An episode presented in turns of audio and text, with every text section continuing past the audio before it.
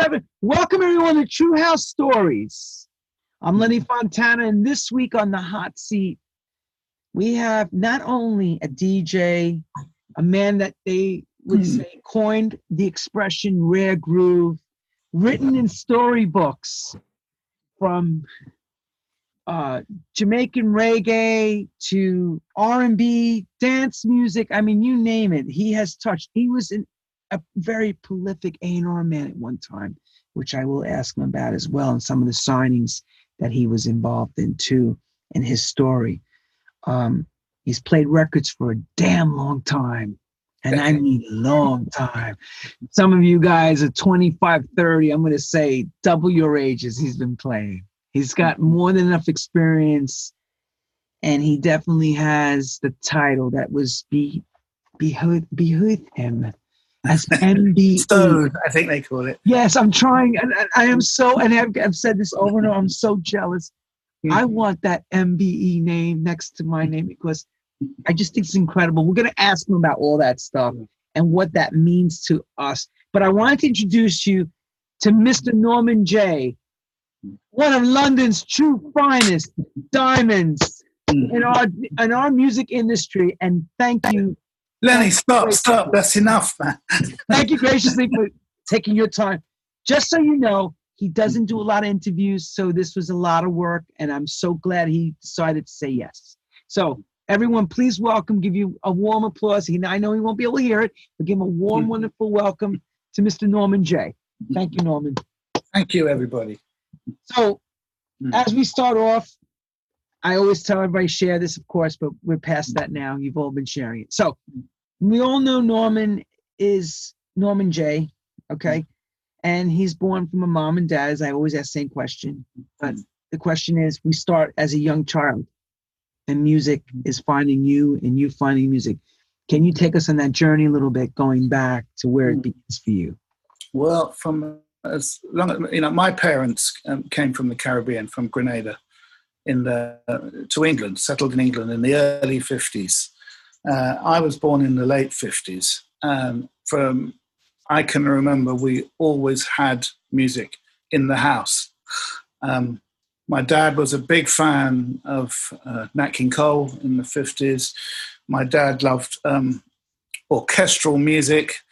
Um, he liked Tijuana jazz. He loved music from South America, Cuba, and obviously music from the Caribbean. Um, long before it was called reggae, the music that came from Jamaica was was uh, was like um, a Jamaican version of rhythm and blues and, and, and jazz. Um, hence, it was called um, ska, uh, and then blue beat, and it was that was the music that connected uh, my parents and family to home in, in, in the in the Caribbean. But at the same time, we loved a lot of the big American giants. You know, I can be, I can remember, you know, even as a child being exposed to uh, the great Ella Fitzgerald, uh, Big Maybelle, um, and the kind of the birth of of, of Motown. Um, and it, and as a young child, it, it just held me spellbound. Um, me, and, me and my brother. Um, we always had music in the house. And I think when I was about four or five years old, my dad bought a, second-hand piano um, with the hope of encouraging my brother Joey and myself um, to play it. We never did. We never went anywhere near it. We were interested in his record player, the Radiogram. Um, and uh, my dad bought a top of the range. He it, it, took him, you know, I think you call it lay, layaway in the States. Um, in England, it was um, like hire purchase, where, you know, you put the deposit down, they let you take it away, and then you pay the balance off over the next year or two or three years. I think it took my dad about three years to pay for this gram. It's one of the first stereo radiograms. It's pride and joy. And as a young boy, I was absolutely fascinated with this thing. I wouldn't leave it alone. It played 78s, played 45s. And at that time, 45s were, were new. They'd only just brought out 45s um, and LPs, long players. And I was fixated with this piece of kit, always playing in it, um, stacking up the 45s, um, watching them down. It was like you know a home jukebox, um, and I was enamored with that. So that kind of sowed the seeds for for for, for, for music. Obviously, we went to church. Hated going to church. I did sing and did music and all that there, but I was really interested in any black performers because you have to understand um, in England in the 60s, most people didn't even have televisions. And, and those that did, there was only one music program called Ready, Steady, Go, which kind of morphed into the early versions of Top of the Pops. And they never, never put any homegrown black artists on. The few black acts that they put on, um, they just showed films of them or video, but they never brought them. So anytime any of these black acts like the Temptations, Marvin Gaye, um, Aretha, uh, Otis Redding, anytime any of these guys were on the TV, everybody, the whole house would cut down the street, oh, such and such on the TV, go and watch. And I was an avid fan of all of this, this sort of music. And by the time the, the late 60s uh, had come, I had started to buy my own records. Um, my dad really encouraged me, uh, giving me the money one year. I think this is Christmas 1968. Um, I would have been 10, 11. And he said, Go and buy the family records for the Christmas. And I, so I go to my local record shop, Webster's in Shepherd's Bush, famous reggae shop, and I'm there for hours, all day, listening, feeling quite intimidated by the bigger kids there. So I was too scared to go up to the counter and ask for, for a record. Um, and in the end, just before closing, um, I went out and I said, Can I have this, this, this? And I think I spent about five pounds, which would have been probably about ten dollars. And I came back with. Um, I didn't. I, people often ask me what was the first record you ever bought. I can't remember because I bought about half a dozen or maybe a dozen records. Um, Johnny Nash, Cupid was amongst those records. Um, Otis Redding was amongst those records. I think I, I bought uh, the Temptations, um, um, My Girl, because I was mad into the, the whole Tamla Motown thing. And I bought back a few reggae records, Prince Buster and all this, but I did enough and the family were pleased. And after that, my dad trusted me. And the more I went to the record shop, I lived in the record shop because too young to, um, the record shop was the hub. And it, and it remained the hub of music for the next 40, 50 years, as you will be able to attest. Um, and it was especially for the black community in, in, in London. I mean, at this time, um, clubs, pubs were pretty much segregated. The, the, the white people that ran the clubs um, made it very, very clear to us they didn't want any black people in the clubs yet. um, their whole entertainment was based on, on black music. You know, you could hear the reggae being played inside. Not so much the reggae, but you could definitely hear the soul and the R and B and the Motown and the Stax stuff being played. So we used to create our own situations at home. You know, um, the house parties in my house in the 70s were legendary.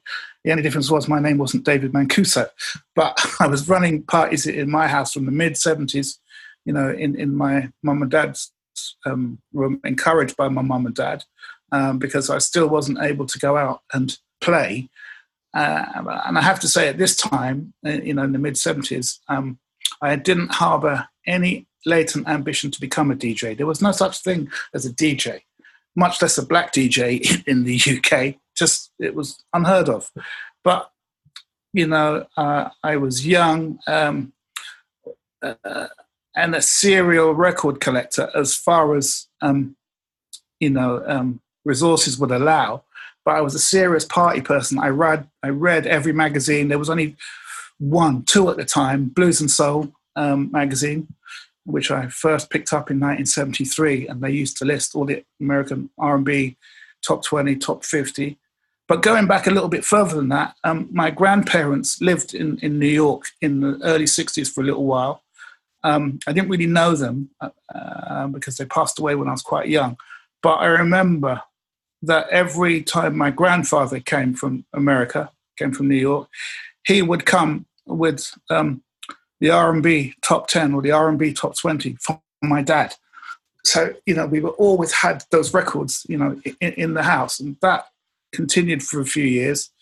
Um, and then he passed away so it stopped. But you know then about 10 years later you know i started as soon as i left school at 16 got my first job all my money was spent. You know i was a serial clubber party person and, and i was only interested in the music being played um, wasn't. There was no such thing as following DJs, really, even though there were a few uh, DJs looking back um, who were, made a huge impression on me, I guess. Um, all of those DJs were white because we had no black DJs. We had no role models to, to look to. Um, and amongst those DJs um, would have been uh, a couple of them here in, the, in London, just recently passed away. Mark Roman, who used to play at a night called Crackers and um, another gay DJ called Norman Scott. He just recently passed away a couple of weeks ago. Um, I was a big fan of his um, mixed gay night on a Saturday. I'd go there, you know, this is, I'm talking 1976, 77. Um, and then there was another DJ from Greek Extraction. Um, his name was George Power. Oh, yeah, who, Yes, I remember. George was probably the biggest influence on my peer group and my generation of black DJs because not only um, was he playing the music the way we wanted to hear it, um, because we were all, we were buying all the records, we had all the records, but we had nowhere to go and hear them, and we had nowhere, even less, to go and play them. So we just had to create, you know, build our own sound systems which is what we did. Essentially, they were reggae sound systems because when my brother built um, Good Times, it was originally called Great Tribulation because of the struggles, you know, he went through to build it. Because my younger brother Joey, he's he was became a Rastafarian in 1973. Um, and that's what all the black kids in our hood did. Our generation did. So before clubs, let me just let me just stop you with Joey for a second. So in 1973, did you guys ever get to Jamaica yet? No, because we weren't from Jamaica, but we loved. Oh, you know what I'm saying? Just asking yeah, yeah. question. No, we, we, hadn't been to Jamaica. Um, had been anywhere. I hadn't even left the country. First time I left the country was going to New York in '79, going to America. Um, but you know, um, you know, I was in every club, virtually every night. I was on top of, but then I was only interested in new. I wasn't interested in anything old only new music. And London was really good for that at that time, you know, because it, you know, it's the capital city. It's where all the creatives go with. It had the the most record shops. We were blessed, you know. Our central London Soho record shops. We had in the beginning two or three. Um, Contempos was one, um, run by John Abbey, who used to be the editor and the owner of Blues and Soul magazine. And there was another reggae shop called Daddy Kools. Um, they're the ones that most uh, people remember. But we had a plethora of record shops just popping up. So we were well served, you know, because sometimes our import record shops would get up to half a dozen deliveries from the States a day, you know. So as fast as those records were coming out, you know, in New York or San Francisco or Philly, we were getting them here. And our club DJs were, well, some of them were, were, were playing them, you know, and I now realize during those seminal years, as a fanatical record collector and buyer, um, I was ahead of the game. I just wasn't a DJ. you know, I used to buy my records religiously every week, make great sacrifices to buy my records, and then go to a club and not hear anything I'm bought. I'm hearing the same old. Yeah, but I was going to ask you, what were you hearing yeah. when you walked in the club at that um, time? Um, a, a, few, but maybe it's down. I now know it was down to taste. Um, because my taste was a bit deeper into you know being black, coming from you know and really relating to the to the Black American experience. You know, I'm having my cultural music played to me by people who've never lived it, who don't really understand it, who were playing it for completely different reasons. You know, either you know, I know it happened in the states. I used to read about it. You know, some of these DJs were being paid to play. They were on payola you know, you pay them, records got played. You didn't pay them, records didn't get played. And, you know, I was a purist kid. I wasn't interested in that. You know, if I'm reading about a new Earth, Wind and Fire record or a new Kool and the Gang record that I order from the record store, two weeks later it comes, and then I, I go out to a nightclub, I fully expect to hear that, but I wasn't. And, and that leads me onto how the Rare Groove thing evolved, because I presumed that, or yeah, I presumed that everybody knew about these records. And then when I started to play out and DJ, people come up and go, What's this? Who's that? And then I quickly realized they didn't. And I'm thinking to myself, you know, I've got a 10, 15 year history of this music. I've never played out. In those days, my records used to be in pristine condition because I was a collector. I wasn't a DJ. And then I used to take some of these records, play them on the sound system at the Notting Hill Carnival, and realized that, you know, goodness, here's a chance. People actually like these records if they get a chance to hear them. But it wasn't about the obscure records, it was about the way records were played. Programming was the key. You know, I, I didn't have skills. We weren't mixing, we weren't cutting up records. That wasn't to arrive in the music scene for a couple of years, but it's, as you'll understand, Lenny, it was about um, programming, being at one with your audience, winning over your audience, and then your audience trusting you to take them on a musical journey. Um, and we learned all those skills from being on the sound system. I don't know how they did it in America. I think that's the because, question I wanted to ask you, which yeah. is very important.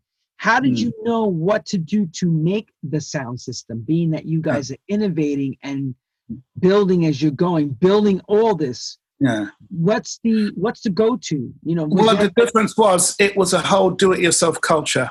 Um, it was, you know, necessity is the mother of invention most of us are unemployed. We haven't got the money, except for, for those who are selling drugs or committing crime. They get the money. As soon as they got any money, that money went into buying a speaker, getting an amp. You know, we'd go down to second-hand store. We'd take old speakers. Well, not we, my, my brother and all of that generation. They did. They were self-taught sound engineers. You know, they'd walk into a store and you'd invariably be some old guy in a brown coat with glasses you ask him a question and he'd go, oh, sharp intake, but oh, that can't be done. You can't do that. and these guys go away and do the same thing, and you get an amazing sound. So uh, for a while, there was two countercultures running, especially in London. I, I know because I was part of it. You know, the, the reggae sound system culture where we brought everything in. You know, we'd wheel our speakers in, you know, in, in a shopping trolley, you know, everybody, you know, all the community rallied round and then there was the, the white PA systems who charge you money, put PA. We were never renting those things because they didn't sound the way we wanted them to sound. And, and you can't play reggae, you know, on those the systems. It just doesn't work. You know, when you went into a reggae dance and you heard a Coxsone or a shaka, wow. And I didn't hear that kind of clarity of sound until I get to New York when I get to New York, I should have known what to expect. You know, we, we barely had FM stereo in England. I get to New York, my cousin meets me. He's got a, a big Aiwa box, and on the box, it's got normal and then wide stereo. He went me, normal. listen to this. He flicked it onto wide, and it was almost like the, the records from the radio were coming out from opposite ends of the street. We didn't know that in England.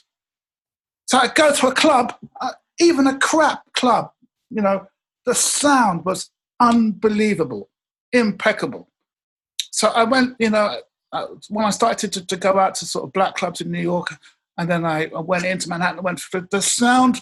I never went anywhere where the sound was shit. The records may have been crap, but the sound was unbelievable. And when I got back, I went I, to my brother, I went, Joe, you won't believe the experience and and that's what really motivated me. This was 1979. I come back from New York after spending four or five months there, a bag load of 12s.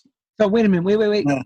Wait, wait. Let me stop. Hold on. Let me stop. I want to get the timeline. Okay. I want to. I want to get it right. I want everybody to understand. He's now he gets to New York. How did you come to New York? Did you take a flight? Did you take a boat? Yeah, I took a, I took a flight to New York. Well, what it was was that um, in the mid '70s, um, my dad was really considering um, emigrating to New York um, because all my aunts and uncles, all his side of the family, were living in the boroughs.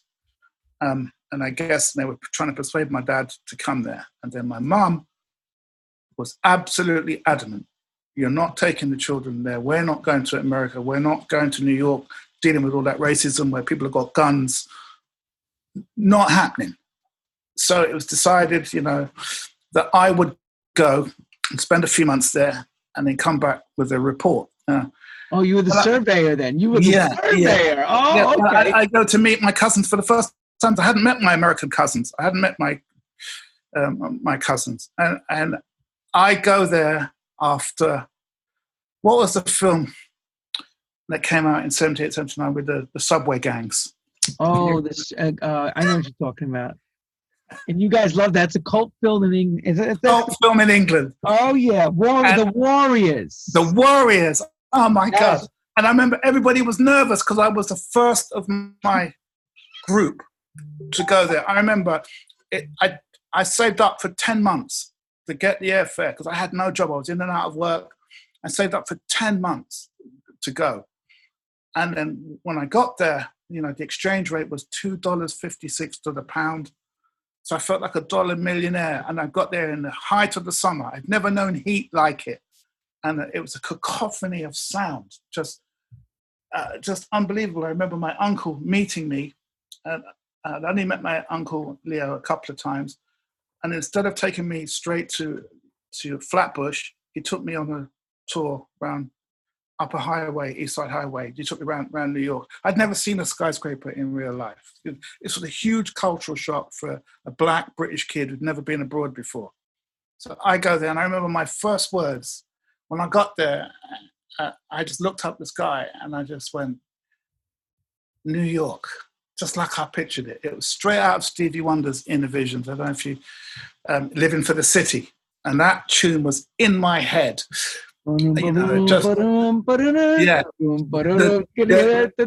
If, if, if you listen to the, to, to the middle bit of where, where the kid gets off the bus at Grand Central Yep. and a, and a runner tells him to hold this for a second, and then it was so graphic. I lived that moment because 42nd Street was was a frightening place to go.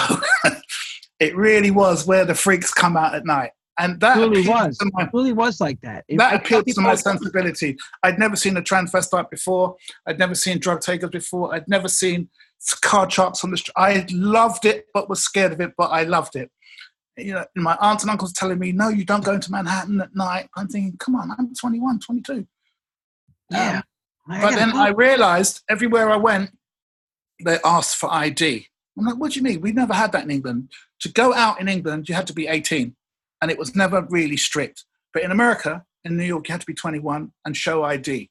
So I get there, I looked, re- I wasn't even shaving. I looked really young for my age. And, but the moment I spoke, people, they couldn't make me out. What, a black person in England? Most of the people I met when I first came didn't even realize black people came from England, amazingly. And I go there and I'm like, wow. And the first thing I had to do in my mind was check out the record shops. There used to be a chain of record shops called The Wiz. You know, and I w- went into the, the, the, the one that was in downtown Brooklyn because my aunt worked in the store next to it, Abraham and Straus. Don't know if you Oh remember. yes. Nobody beats the Wiz. Nobody beats the Wiz. that's it. I went in there and I remember I walked in there and they had shopping baskets, metal wire baskets, where you could you couldn't do that in England because all the records are behind the counter. But there you go, there you could take off albums off the shelf. And I'm like, wow, I've got the 40 because I was a 45 collector. I couldn't afford albums in 12 inches in those days. I thought, well, I've got the single of this. Let me get get the album. It's cheap enough. And I must have put about 200 odd dollars worth of albums full. And I remember the black guy looked at me and he went, You got enough money to pay for that? And I thought he was just being cheeky. And he looked at me and I said, Yeah, I've got enough money to. And then he said, Where are you from? You from England? Said, yeah, I'm from England. But the one thing that we learned in England, and maybe we were brainwashed that way, you know, we were always warned, you know, New Yorkers are sharp, you know, they will take the steam off your piss if, if you're if you're not careful. So I was very wary about being ripped off, and I mentally did all the sums in my head about how much this is costing me. I get to the counter, he adds them all up, and it comes to a lot more than I thought. And I said, "Hold on a minute, it should be this." He went, "No, there's New York sales tax, eight percent." I didn't know about the sales tax, so I had to go and put half the records back. Oh, oh, because you Uh, were used to the VAT and the price. Yeah, but we never had VAT then in England. We never had all of that, you know, and it was like 8% sales tax. So I'm thinking, well, why don't you just add that on in the price so you know what you put? But anyway, um, I subsequently went, went back. My aunt and uncle, they lent me some money. I went back a few days later, weeks later, and I, I bought, bought, bought the albums. But my, my time in New York then was, was, was pivotal because that summer I can remember sitting in my aunt's house watching that um, Now, disco let me ask you this burning, record burning session in Chicago. Before we get to Chicago, so we all watched this Austin Powers whitewashed. You know Yeah. what this sweet England was like in the '60s. Yeah, man, was rad, man. Was England like that? You know, Um, very Burt no. Bacharach-ish, you know. No, no, it was a very small. That was a scene they sold the world to sell London, swinging London, the Beatles, uh, you know, the mods and rockers, uh, you know. Um, uh, it may have been if you were middle class and white and went to art school, but for kids like us in the projects, no. The black kids, it definitely wasn't.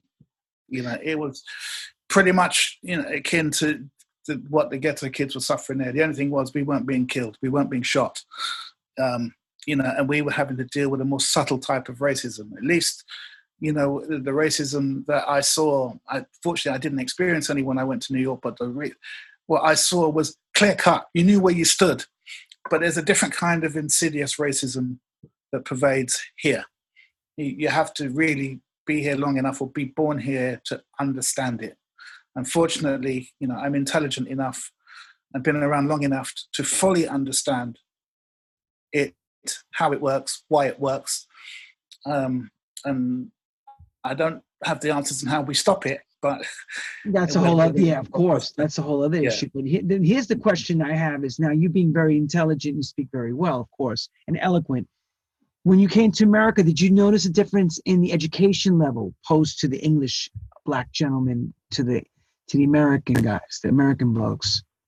Yeah, I, I, I did. Because I understood, you know, in England, you know, England is founded on a class system, um, divide and rule. And elements of it exist in America simply because it was the British that brought it there. That's why you fought a war against them for your independence. Um, and if you understand the sort of deeper aspects of that history, um, it's almost like in, in America now, or has been for many years, uh, an exaggerated sense of, of that. You know, England, what, what England is the master of is being able to, you know, pull off a gigantic con trick. You know, for a tiny island, they ruled three fifths of the world from, from a, a con trick of making you understand that even if you were richer or, or wealthier than them, it meant nothing, which is why there was always this angst between Britain and, and America, uh, because it doesn't matter how many millionaires or billionaires you had in, in America, you had money, but you had no taste. you were gauche. And, and the British always perpetuated that. You may be skint, but if you spoke with a Royal Oxford accent, you were perceived of being better than that person. And what I liked about America was America stuck two fingers up at that and said, you can have your posh accent, you can have your castles, but you still wish you had the money that I had. And you don't, which is why the British aristocracy hated the fact they had to invite Americans in to come and save it. And, and when you scale that up, um, it was the same thing in the Second World War and the First World War. You know, we may have given you the language, but you came and saved our asses. Britain only paid off its Second World War debt five years ago. Uh, not many people know that, but that's a Oh, fact. that, I didn't know that. I didn't know they actually. I didn't actually know they they actually finished it. Yeah, I thought it was going to be an ongoing thing for another. yeah, no, Yeah. no. It, it was finally repaid. I think twenty, sometime between 2010 or 2015. And you may, I may be corrected on that, but only very, very recently has that World War II debt finally been been paid. You know, but there's all of that. But I mean, that's the negative side. The plus side of it is that you know the Afro American experience. It gave us the blues. It gave us the jazz. It gave us the the blueprint for modern music as, as we know it. You know, Western cultures you know, still want to talk about Bach and Beethoven, you know, that means nothing to me. The son of a son of a son of a son of a slave. It doesn't mean anything to me, but I do understand it and appreciate it. Uh, and in English schools, you know, the history of the African, Afro Caribbean music was never taught. We had to go and seek it. We had to go and look for it. Long before the internet, you know, like me, a kid, you know, who wanted to know where this, this music's come from, why it's come from. You know, without the, the, the jazz and the rhythm and blues I was hearing and buying, I wouldn't have discovered other music. I mean, my gateway to jazz was through disco, believe it or not. you know, um, that's interesting.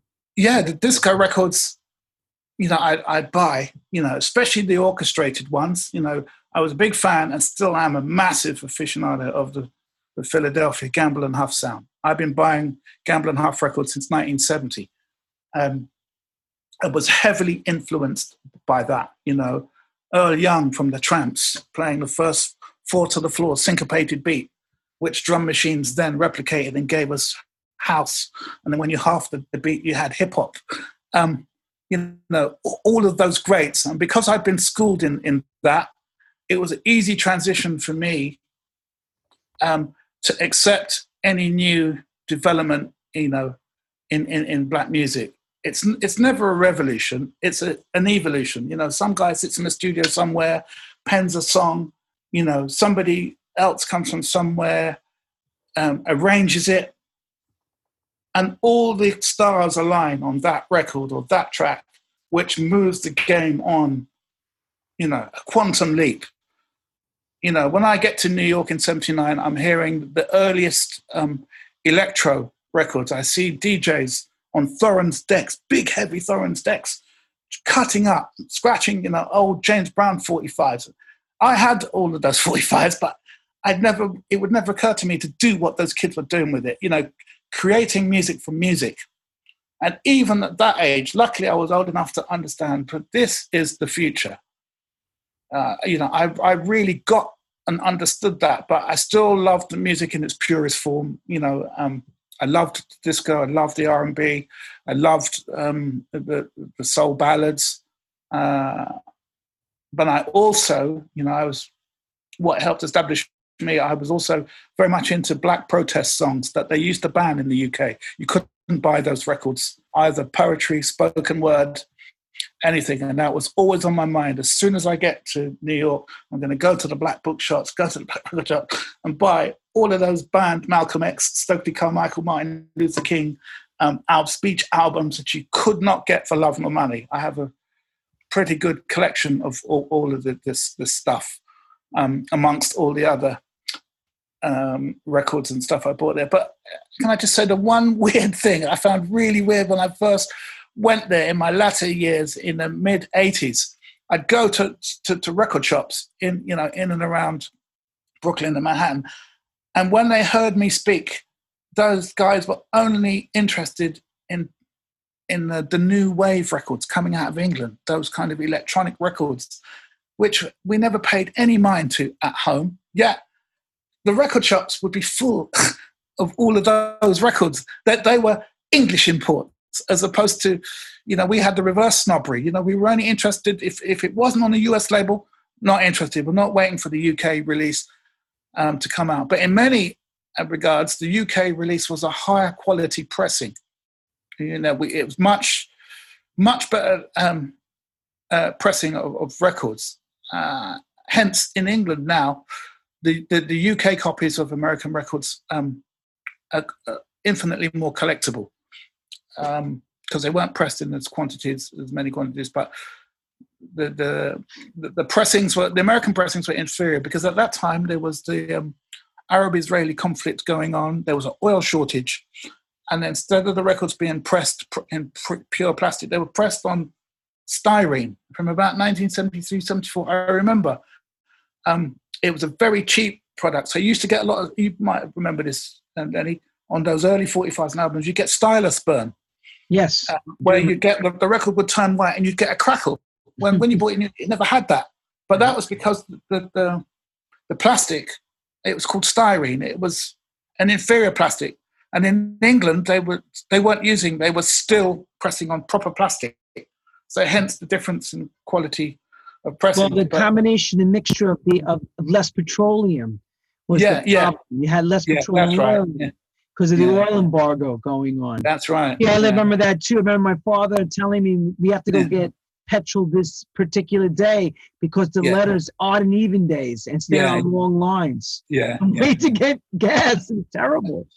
Horrible. Yeah, Remember yeah, that? but, but but that affected you know record pressing uh, uh, It as well. affected everything. It, this Yeah. affected everything. Yeah. Heating, Okay. home. I mean, cooking. It, this is bad for everybody. Everything was. It was tough Yeah. that time. Um, But I was still- 79, I was Still, I was still in going on in America though, because we never got Soul Train. I just used to read about the Soul Train show. You know, we, we never got to see that. No, No, we had Top of the Pops. Yeah, because there's in, the UK, you know, there was this form they'd never admit it, but it was there was a form of protectionism, protect the home market. You know, we already had enough flooding of US culture. what about our own? So, you know, um, you did. You We- did have some amazing things coming out from the UK. The Rolling Stones, Yeah. the Beatles. I mean, you know, it goes on. yeah, and but let, let me tell you something though, Lenny. You know, we those bands. You know, I grew up with those bands. You know, I, I always consider myself a Beatle baby. I'm a big fan of the, the, the Beatles. Not so much the, um, them as a group, but their songs. You know, Lennon and McCartney compositions. Get out of here. You know, yeah, E- e- Amazing. even someone who can't sing, someone who can't speak, would would fail to ruin it. You know, their, their compositions are, are, are so great. But all of those guys started off um, discovering black records, black music, and doing their own versions. All of them, you know, all of them that came out of the UK, from the Beatles. You know, the Beatles' first hit was a cover of an Isley Brothers song. you know, um, the, the Stones, even though that they covered quite a lot of black records, and in the UK they never credited those black artists. You, they never knew. On my voyage of discovery, when I'm buying th- these records, I'm thinking, hold on, this has got the same title as as a, as a pop record at home. Then when I play it, actually, that I discovered this is the original version. This, and they just did their own cover versions. The whole of the British 60s pop explosion was based on black rhythm and blues records covers. Uh, that was the rules in, in those days because a lot of the artists who in America, especially black acts, weren't allowed to leave the country. Many of them didn't have passports. Many of them never had agents. They couldn't tour, and that they were told that because you're black, your record wouldn't sell. So white groups would cover those records and sell millions. And in many cases, a lot of those artists and writers weren't credited. Jeez. So let me go back a little bit. You're in high school, okay? Mm. Were you? What was you in thought process as far as career wise? What were you thinking you were going to be doing? Just let's, you know, as a young man. What, what, Yeah. what, what were you thinking? College? Were you thinking any of that stuff? What was No, you know, again, you know, um, I just went to a, a regular school, and if you went to meet the careers officer with any kind of ambition, you were quickly knocked back and told, "No, this isn't for you. Be realistic." Those were their terms. You, you're you're being um, conditioned to be factory fodder, to go and work at a car plant, go and be an electrician, be a, a, a plumber, and you wouldn't question that because all your peer group, everybody around you did that. No, but there was only one white kid in my school who went on to university, went to higher education, because we weren't steered that that way. We were discouraged, actively discouraged. You know, at that time, just like in America, you know, you're full of manufacturing. You need slobs to manufacture. So you're just being prepared for the, the, the manufacturing thing. You know, I was always reasonably intelligent, but lazy. You know, that's what my school report could say. Could do better, but is intelligent. You know, um, I was pretty well read um, and had a handle on what, but I wanted to follow my. I had no inkling that music or would would provide me with, with a livelihood. It just it was so far off. It was a hobby um, for me. Um, I, so I became um, a printer, an apprentice printer. Um, And, and funny enough, in my job, I was printing the tickets for Top of the Pops on the BBC every week. Yeah, yeah, I never went to the Top of the Pops. But then I quickly realized, you know, this isn't, I, I did the job to find, you know, to finance my vinyl junkie habit because I was a vinyl junkie. I did any work to get the money so I could buy records. Many is a time, you know, at the time my parents lived exactly seven miles from Oxford Street. And on my job, I'd get paid, I'd get on the tube, travel into the West End, go to Contempo. Three hours later, I've spent my entire week's wages, 11 pounds, which is about 20 bucks. and then I'd walk home the seven miles home with the vinyl in my bag. That's true. That's a true collector. You really are Yeah. a collector. Hmm. You give everything you had just to have Hmm. records. That true is passion. It was a drug because I never did drugs. You know, I, I never, I'm a lifelong teetotaler. I never drank. And I guess it was one of our vices. Everyone's vices manifests itself in different ways. So, yeah, mine was vinyl collecting. Again now we go back into new york you now you're here and you're seeing and smelling and eating and, and enjoying what nightclubs did you remember going into that you said oh my god this has Yeah. changed everything dj wise who was around you Yeah. Well, yeah. Who was around me? Well, I can remember the first year I went in '79. It or was it the second year? I can remember standing with my cousin Terry um, outside Studio 54 and thinking.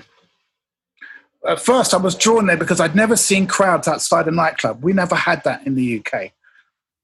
You know, and big, and I still love to this day. I still love American long stretch limousines. I'd never seen a stretch limousine and we're across the road in the crowd. And I can remember they had tannoys, and sometimes you could hear the, the music. And, and it was something that we wouldn't get in the UK for another year, couple of years. You know, the rope outside the, the door, a door picker, all of these things I picked up on and never seen before. We never had that at home. Um, and it was all sort of New York flash, you know, over the top color. It was theater but to me, the music was crap. Maybe because I was such a deep music head, it meant nothing to me. But I loved the theatre, and I, I've, in subsequent interviews, I've been asked. You know, I could easily lie and go, "Yeah, I went." No, I never went. Um, we had our equivalent in London at the time um, was a place in Leicester Square called the Talk of the Town. Um, and it was the nearest to Paradise Garage for glitz, pumps. It was very expensive, very elite, and only the super wealthy or uh, the glitterati in showbiz, whether you're a fashion designer, only those sort of people went, and they would have somebody like Three Degrees live or the O'Jays live. Um, and it was a very sort of gauche, awful thing. Um, and those acts would never be brought to the ghetto. Do you know what I mean? Um, and that was the nearest equivalent. That's the nearest thing I could equivalent. And I used to be fascinated by the theatre of it all, not realizing the significance of it really. Um, and then in subsequent years, I used to go to um, a roller disco on Eastern, I think it was on Eastern Parkway or Utica Avenue. And there was a guy there, unknown to me. Um, it was a roller skating night. I think it was either a Sunday or Thursday. And that guy was Tee Scott. and the, and that place is called the empire roller rink The Empire Roller. That's the which place. had a Richard learned Long system inside of it, an RLA Yeah. system. And the sound, I, before I'd heard of Richard Long, or you know, the sound system in there was unbelievable. You know, because I came from a sound system background, so I'm, I, I knew most of the records that were being played, and the ones that I didn't know, I was desperately trying to find out. You know, where in New York can you buy these records? Who's got these records? And they turned out to be British new new wave records. really cool. But you know, but uh, but the one thing I can honestly say, one thing I loved about my early clubbing experiences in New York was not to be prejudiced about the music you played. In the UK, we had this kind of inverted snobbery. Um, that's just the way it, it, it was, you know. Black DJs certainly, the few black DJs around certainly didn't play anything that wasn't black. Yet white DJs could play black music with impunity and play their own music. And I remember uh, coming to New York and hearing um, pop music by M. I can't remember whether I, I, I uh, whether I heard it either in the tunnel or um, um, you'll have to help me out here, uh, Lenny. If you name the clubs, I can tell you whether I went to them or not. There were so many. I went everywhere. And at the moment. At that time in 79? No, this is 81, 82, 83, early 80s. Um, Bonds uh, International. No. Ah, goodness. I've got them on my phone. Yeah, we, had tunnel, we had Tunnel just started to, to happen. Yeah, I went to Tunnels. I went to Nails Restaurant. Underground, which I worked at it. Underground. No, I didn't go to the underground. I went to the Sun but these were all later in the late eighties. Palladium, I went to later. Um, ah, Leviticus, Infernos. No, no. I think by the time I got there, all of those places had sort of closed or had gone out of favor. Um, area, area, yes, area was definitely one. Um, which later became vinyl and then Shel- well shelter and then vinyl. Right, and I went when it was shelter. Yeah, as well. When Timmy yeah. Regisford, but but yeah, when Timmy was there, but that was m- m- much later, towards the end. And I, I obviously I I know I was the first of my group to ever go to the garage because I went there in '84 or '85, and I used to go at least half a dozen times every time I was in New York, every summer um, until it closed in September '87 and I was there. I remember changing my flight, thinking, ah, yeah, I'll be able to go go there. But the line went round the block. It was about ten deep, and I remember two people were killed in the line.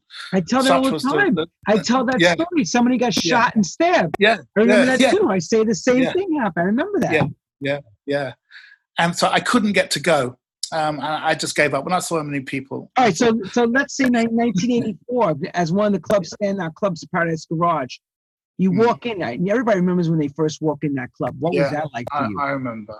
Oh yeah, but I know you do. I, I was kind of, um, I was just absolutely in awe, almost nervous. I was thinking to myself. I remember I went with my cousin Terry.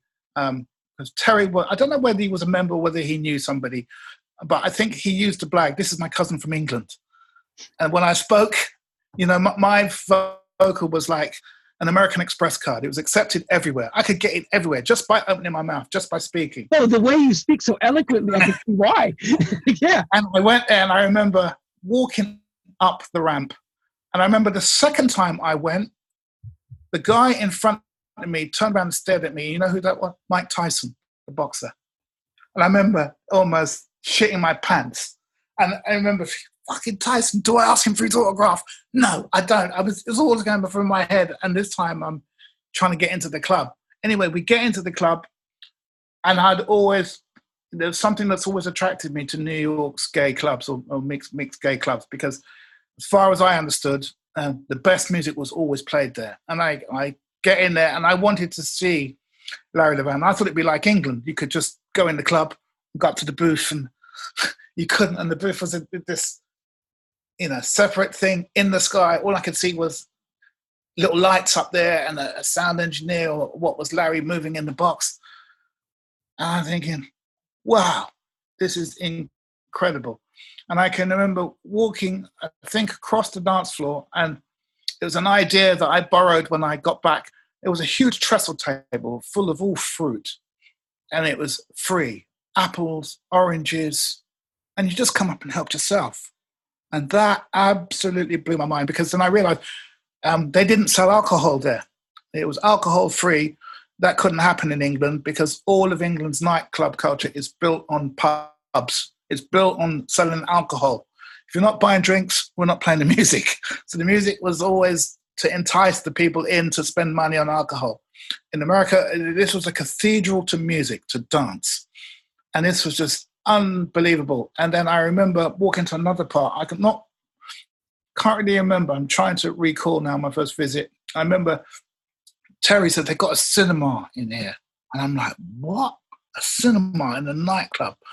We walked into the cinema and I remember they were showing hardcore gay porn, which is like, all right, I'm going to continue up to the roof. So we went to the roof garden overlooking it, you know, at the top, and the music was still piped up there you know, we never had, you, you have to understand, Lenny, we've never had anything like this in England. And this was like a revelation time to me. And I'm like, wow, you've got all of this, you've got the music too. And I remember I saw in subsequent visits, I saw Loleatta Holloway there, I saw Grace Jones there, um, I saw Billy. Remember the tune, Nobody's Business? Nobody- sure, Billy. She lives Yeah. in Switzerland now. She's in Yeah. Switzerland living. Yep. Yeah, I saw Billy there. Um, I, I saw um, Gwen Guthrie there. Because what I subsequently did, all of those divas that I saw there, th- four or five years later, when I was running my club in London called High on Hope, um, I invited all of those people to come there and PA. Um, because it was my life dream to, to, to bring these people, because most of them had never been to England, never performed in a club. So I was responsible for bringing all of those divas there. Rochelle Fleming, um, I, I dug them all out, all my favourite girls, because I was running a mixed gay night in London at the time called High on Hope. This precedes Paul Trouble's night by three years. For the Gotcha. record. Right. This is yeah. I was gonna say it's Um, three years before, right? Yeah, um, and it was the first kind of Paradise Garage styled, but I, I didn't want to start a, a clone of, of it. See, it's funny you say that because when I met Trouble, Yeah, okay, Hmm. and I listened to him play music, yeah, I swore he came to New York and did, went Yeah. to Zanzibar and hung out. yeah, yeah, And. I asked him, yeah. Paul, did you ever come? He says, No, man, I've never been to America. And I swore it. And I'm thinking, man, this guy plays like he's a New York guy. Yeah, he had an absolute gift and knack, Lenny. Nobody still played that music like Trouble. Nobody, you know. Um, and I say that as, as someone, you know, who's who's Trouble's peer and contemporary. You know, I remember when he first started DJing, you know, and I used to to make sure Paul had certain old records that nobody could get you know, um, that was my way of helping certain black DJs. Certain black DJs around, they know they'll tell you, you know, I'm I was the go-to man for those rare things that that nobody had or nobody could get, and I would lend or give records to Paul Anderson, Jazzy B, um, Bobby and Steve, just to make sure. Because the scene was so dominated by these DJs who were not giving these guys a squeeze, and it was helping our scene.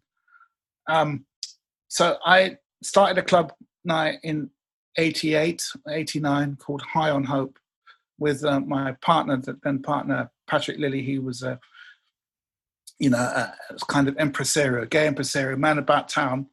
Um, Patrick did it. He, had, he, he was, his thing was PR.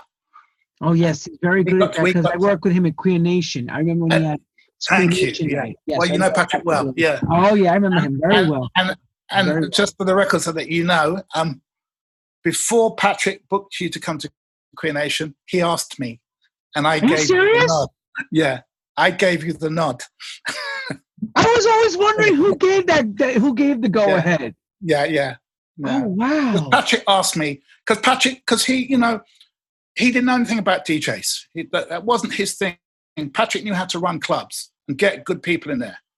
But in the beginning, you know, the, the music was down to me, Julia, Luke, um, you know, all, all of the people who you subsequently met because Patrick wasn't that keen on having guest DJs there because the crowd was so partisan.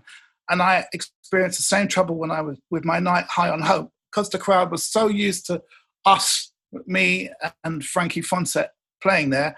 I put on guest DJs like Mike Pickering. Um, Mike played a brilliant set. He was the very first DJ that we had there, but maybe his taste was too northern, and then predominantly black crowds really didn't get with him. Uh, and then the next guy we had there was a young man called Louie Vega. No Yeah. one had ever heard Louie. Louie, he had one record out, which I loved, and he happened to be in town. And in those days, we could do that. He was in town. He came to my night, and somebody came up to me and said, "There's a guy in there from New York who claims he knows you." I looked in the crowd, fucking Louie Vega, and I signaled him to come up on the stage. So he came up on the stage. I stopped the music and I pointed him out and I said, "This guy has made an incredible record. You haven't, you won't have heard of him yet. Louie will tell you this story. You mark my words. This guy is going to be unbelievable." And kind of, I was gushing, you know, at- Louie, and Louie a bit embarrassed. And I said, so I turned around to him. I said, "Do you want to play?" He said, "I haven't got any records." I said, "Well, you know, you and I back in the day we do that. I mean, it's it's on. old, school Jump on. DJ etiquette." I said, "Come and play," and he played for about half an hour, forty-five minutes, kicked the roof off the place, and that was the kind of start of guest uh, DJs because we bought the first officially the first when I say we, Danny Rampling and myself bought the first American, paid him a fee, put him in a hotel, and brought him to England. And that DJ, before anybody else, was Tony Humphries. We bought Tony Humphries in 1987, partly because I'll tell you a quick story how that happened. Because every year from about 1986 or 87, I used to make sure I was in New York um, for um, Tony Humphries' night, um, where they had the talent contest, the Jersey Jams contest, and I used to go for the yeah to the Zanzibar um, with my cousin Terry in the depths of winter. We get a cab out of Manhattan and, and truck you away and truck yeah, you away. yeah. You know, in that part of um, East Orange, which was really reminded me of Brixton, how ghetto and dangerous Brixton was. Hang on, hang Yeah. on. Brixton was a fantasy to what I remember the kid telling me, Yeah. park your car behind because if you don't park it here, you ain't gonna Yeah. have a car to come out to. And That's, Brixton they didn't have that problem. Here they did. It did. Let me tell you, it did. Yeah, uh, in, in- in those days, yeah. If your face wasn't known in the hood, mate, your car, your bike, and your wallet and your watch would go within minutes of each other. But anyway, we get to, to Zanzibar. It's it's packed, and it's the the finals. And I walked in there not expecting to see any white faces at all. I pushed through the crowd. I make my way to the booth. I see two white faces standing at the side of the booth. I'm thinking they must be local. When I get up, the guy turns around. He went, Norman, what the fuck are you doing here? It was Danny um, from Shoom. Are you Um, serious? Yeah, it was, it was, it was, yeah. Danny Rampling and his then wife, um, who was with him. And we shook hands and embraced. We couldn't believe we meet each other in a in, in the Zanzibar where no one else had been there. And that night, Blaze was performing, Adeva was performing. And we made up in that moment, we said to Tony, we're going to bring you to England. So me and Danny shared the cost. Danny had him at Shoom. I had him at, at my High on Hope night on the Thursday. It sold out. Queues around the block. The that club only held like 600. We had about 1,000 people trying to get in, break the walls down. And then Tony played at Shoom. And off the back of our, his appearance at my club in Shoom, he got booked by every promoter in England. Um, not for the music. I have to say, it wasn't for the music. Tony was box office. This is what promoters understand. Put Tony Humphries on, you'll have queues around the block. Because most of those guys, you know, and I still I know that, and I still say that freely now. Tony's music was too black, too soulful for a lot of those um, kids. And if you ask him that off record, he'd probably tell you that. But for my night, which was largely black, largely gay, mixed, it was perfect. Right. It was a Totally. fit. It was a Nailed it. fit made, right? Yeah, yeah, yeah, nailed it. And then off the back of that visit, um, the, the following year, I brought over a diva when no one knew her.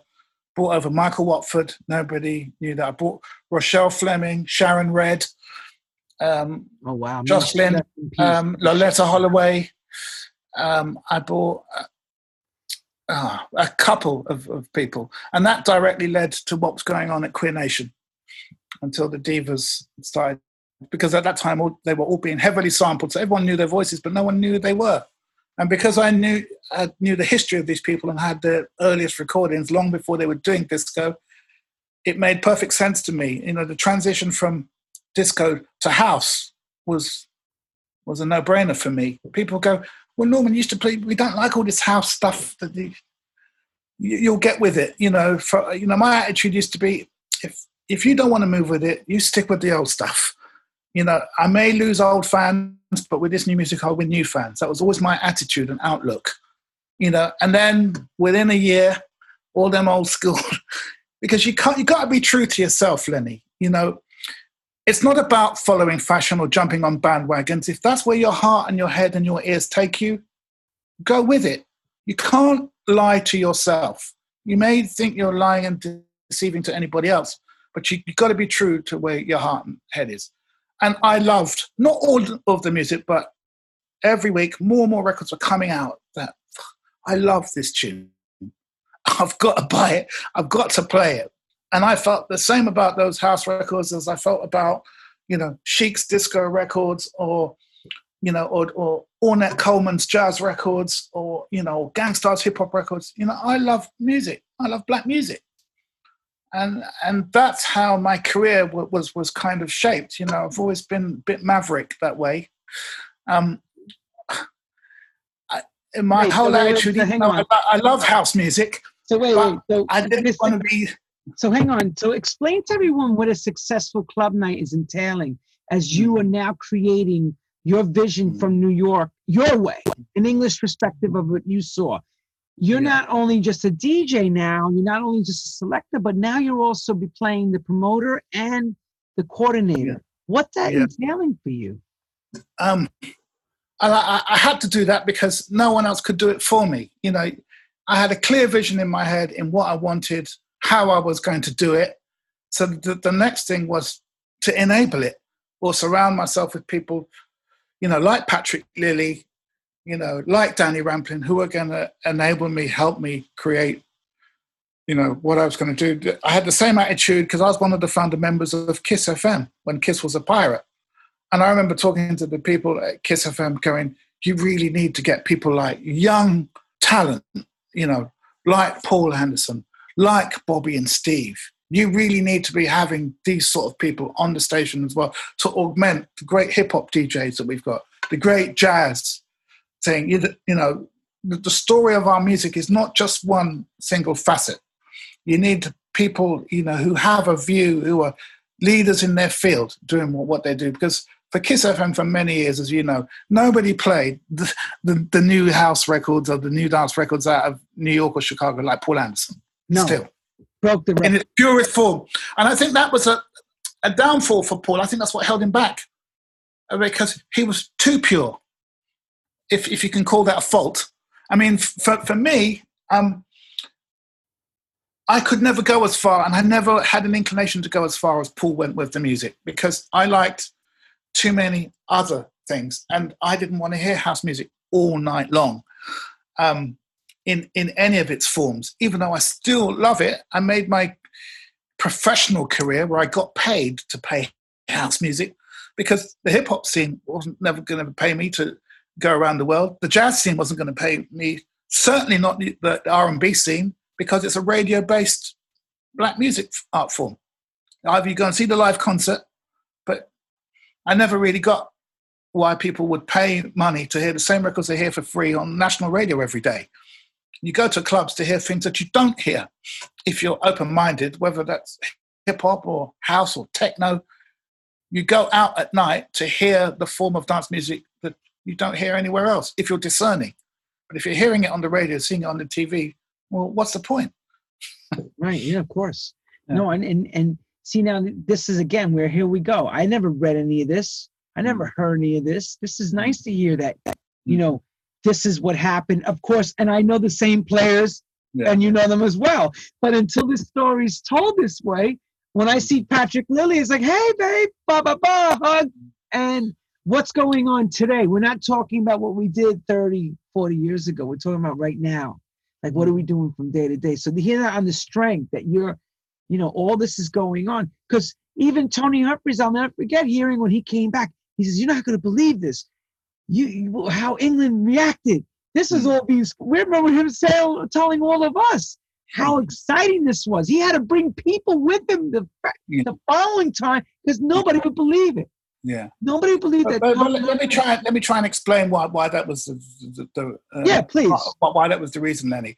Partly was because um, London, and then latterly the UK, um, the one defining thing which we had, which you never had because you weren't allowed to, we had a a thriving underground pirate radio scene since the early 80s.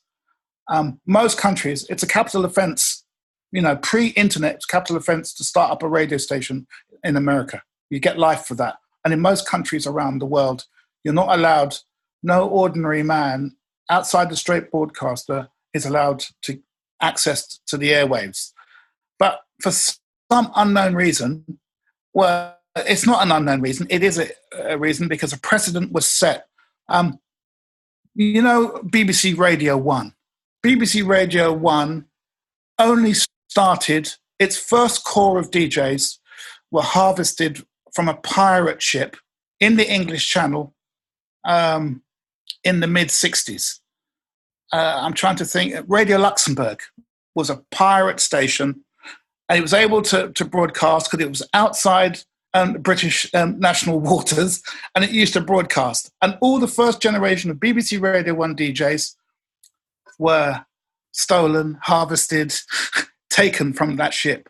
Tony Blackburn, um, Dave Lee Travis, you know, th- these are names from, from my childhood. All of those DJs. And all we did with Kiss was repeat the same thing. And then all of BBC came along 20 years later, repeated the same thing. Took Gilles Peterson, took Danny Rampling, took Pete Tong, took myself, took Trevor Nelson. We all, that was the career path from pirate. The next thing you go to national broadcaster. So this, it wasn't, so they couldn't really condemn us. So that's what we had. We had a thriving pirate radio culture in London from the early 80s. So we were able to prime our audiences to American music. We, they had access to it, you know. And, and secondly, we had a thriving fanzine culture in the UK, which you What's never that had. word mean? What's that word mean? Fanzine. Uh, fanzine, um, un- underground magazines. Um, the, the, the emerging underground um, rock scene, goth scene, or punk new wave scene in New York and in San Francisco, they had um, fanzines. That's how these bands became cult. Like, like, like Blondie, that's where you, you'd read about these, and you had that club. Again, I never went to it, but I was curious. I should have. I really, it's one of my regrets. There was a rock club down near the Bowery Yes, very famous, very famous club. Um, uh, what was it, Lenny? It was initial. That's the one. Unfog. Yeah, yeah. I And I knew- him. I knew for about that. Shelley. I worked for him. I, I. I, knew about that, but I was so wrapped up in black music, I couldn't. I wish I'd gone there. You know, um, it was a wife- rat hole. It yeah. was truly a rat hole, a small Yeah, bar. but look, but look at the people who played there, who went there. Oh, incredible, Yeah. unprecedented. you know, when I come there, I was only interested in going to the Blue Note. I went to the jazz. I went to, to the Blue Note, and and I remember listening to. I used to be avid listener to WBLS. Was my, I'd never heard anything like WBLS. I used to like and John Robinson, the Master Mix. Oh my God, that used to blow my mind. John Robinson, um, and then latterly Timmy Regisford. Oh God, Timmy used to make me cry playing. I knew those records. I had them but I could never play them in a mix. I wasn't mixing. Right. Know- so how important was that to you to hear that? And what were you thinking? Like, you know, hearing I loved the it, BLS master mix. I was actually in denial to myself because I thought I would never be able to do that and convince myself I couldn't do that. But I'd quickly tell you the story of how I become to to DJ with house with um with two decks. It's up until then I was a vinyl player of 45s and albums. I just played records. So you truly were coined a selector then, in a sense. Yeah, I was a selector. Um, 1987, I do a massive gig at the Paradiso in Amsterdam. I took 200 people with us that Easter. Everyone went. The Face magazine came out there, which was you know influential style lifestyle magazine. They sent someone out to cover the, the, the weekend because my friends were doing formed a band and they were playing. That band was the Brand New Heavies, so it was big media news. Norman Jay, Brand New Heavies. We'd go out there. I'd smoked one too many reefers, and I'd got on the bus with two, four boxes of records, four cases of records, two cases of 45s, one case of albums, one case of 12s. I get on the bus. We get off the bus. I forget my 45s. I get to the gig. And I think my, my friends are mucking around. Who's got my 45s? And then it dawned on me I've lost a priceless collection of 45s. uh, this is in 1987, you know. Um, I get I couldn't do the gig. I I lost my mind. I think I went on a mad bender. I got lost in Amsterdam for three or four days. It was like losing my parents or losing one of my kids. I'm not kidding. I went completely AWOL, just lost my mind. When I eventually made it back to London a week later, um, I think I think I was on Kiss then, or Radio London, BBC Radio London. And I remember um, I took out a, a, page, a quarter page ad in the London Evening Standard. I didn't even have the money. I offered five thousand pounds reward to getting these records back. But what made it worse was the Face magazine covered it, and in the very next month, the next issue, um, they there's a picture of me looking worse for wear, and they covered the fact that I'd lost my records, and I went absolutely mental. And you know, from that day to this, Lenny, I've never touched a reefer again. I learned a life lesson, not to be so dependent. That was the life lesson I learned, not to be so dependent on these four boxes of records you know, you love house music, you love other things, you've got to do other things. So um, my friend at the time, my good friend, he's passed now, the, the late great Derek B, the rapper. Um, Derek brought his twin deck system to my house, and I I remember the first two records because I had. You remember the Acapella and Anonymous series? Oh, I sure. The yellow, yellow one, green one. Yeah. Yes, sir. Well, for a long while, you couldn't you couldn't get them in, in England, and I remember it was Derek that encouraged me. He said, "And Paul Anderson, you got all these records. Why aren't you mixing? Why don't you?" And I'm like, "Nah, I, I ain't the mixer. Paul, you you do the mixing because Paul used to do all the master mixes, and Derek used to cut up and do all the scratching. And my partner, carnival partner Rudy, everyone, even my brother Norman, you really should. And I'm and the more people are getting on my case to learn to mix and do the stuff, is the more I rejected it. And then one night, Derek's around my house. I'm not even sure Paul might even have been there, Anderson. And I just got um, the a cappella of Schiavone's Always There. And I put it on and I just got, um, they just pressed Tears by Frankie Knuckles and, you know, and the, the short story about that is that we, and I say we, um, I had a quarter inch tape of Tears a year before it came out through Frankie giving it to my DJ partner at the time, um, Frankie Foncett, because France, Frankie spent six or nine months in Chicago, in LA, and he hung out with them, and he came back with a box load of quarter inch tapes. And he went to me, Norman, when you hear this, you will go mad. And I hadn't even heard the track. So we rented a quarter inch that night at High Note. We'd never, we were the first people to come with a quarter inch tape deck to play the stuff. When we put it, I didn't even know how to work it. My brother had to work it. And Frankie played the demo of Tears. Fuck, Lenny. We had to rewind that tune about a dozen times, played it that night. And we, as we were the only ones that had it, people would come to the club just to hear Tears. And I think off the back of that, um, Tongi at FFRR signed it and put it out. But we were playing, we broke that record. And then I had the test press and I put on the test, the instrumental, and I was playing it, and I thought, you know what would work over this? And I put the a cappella of uh, Always There, and it was a hand in glove mix. And you know, like when the kids who can ride a bike for the first time without falling off, I, I, I really, I never practiced mi- mixing. Everything was done in my head, and if it worked in my head, it could work live. It's fine. It's and I did the mix, and I was, I was staggered. So I took that mix and I did it at High on Hope, and it brought the house down. Everyone's going, "Fuck, Norman Jay, I didn't know you could mix.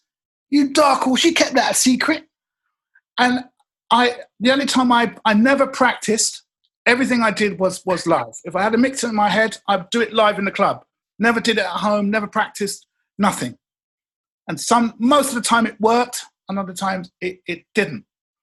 And and then I started expanding on that because it's something I learned from Tony about.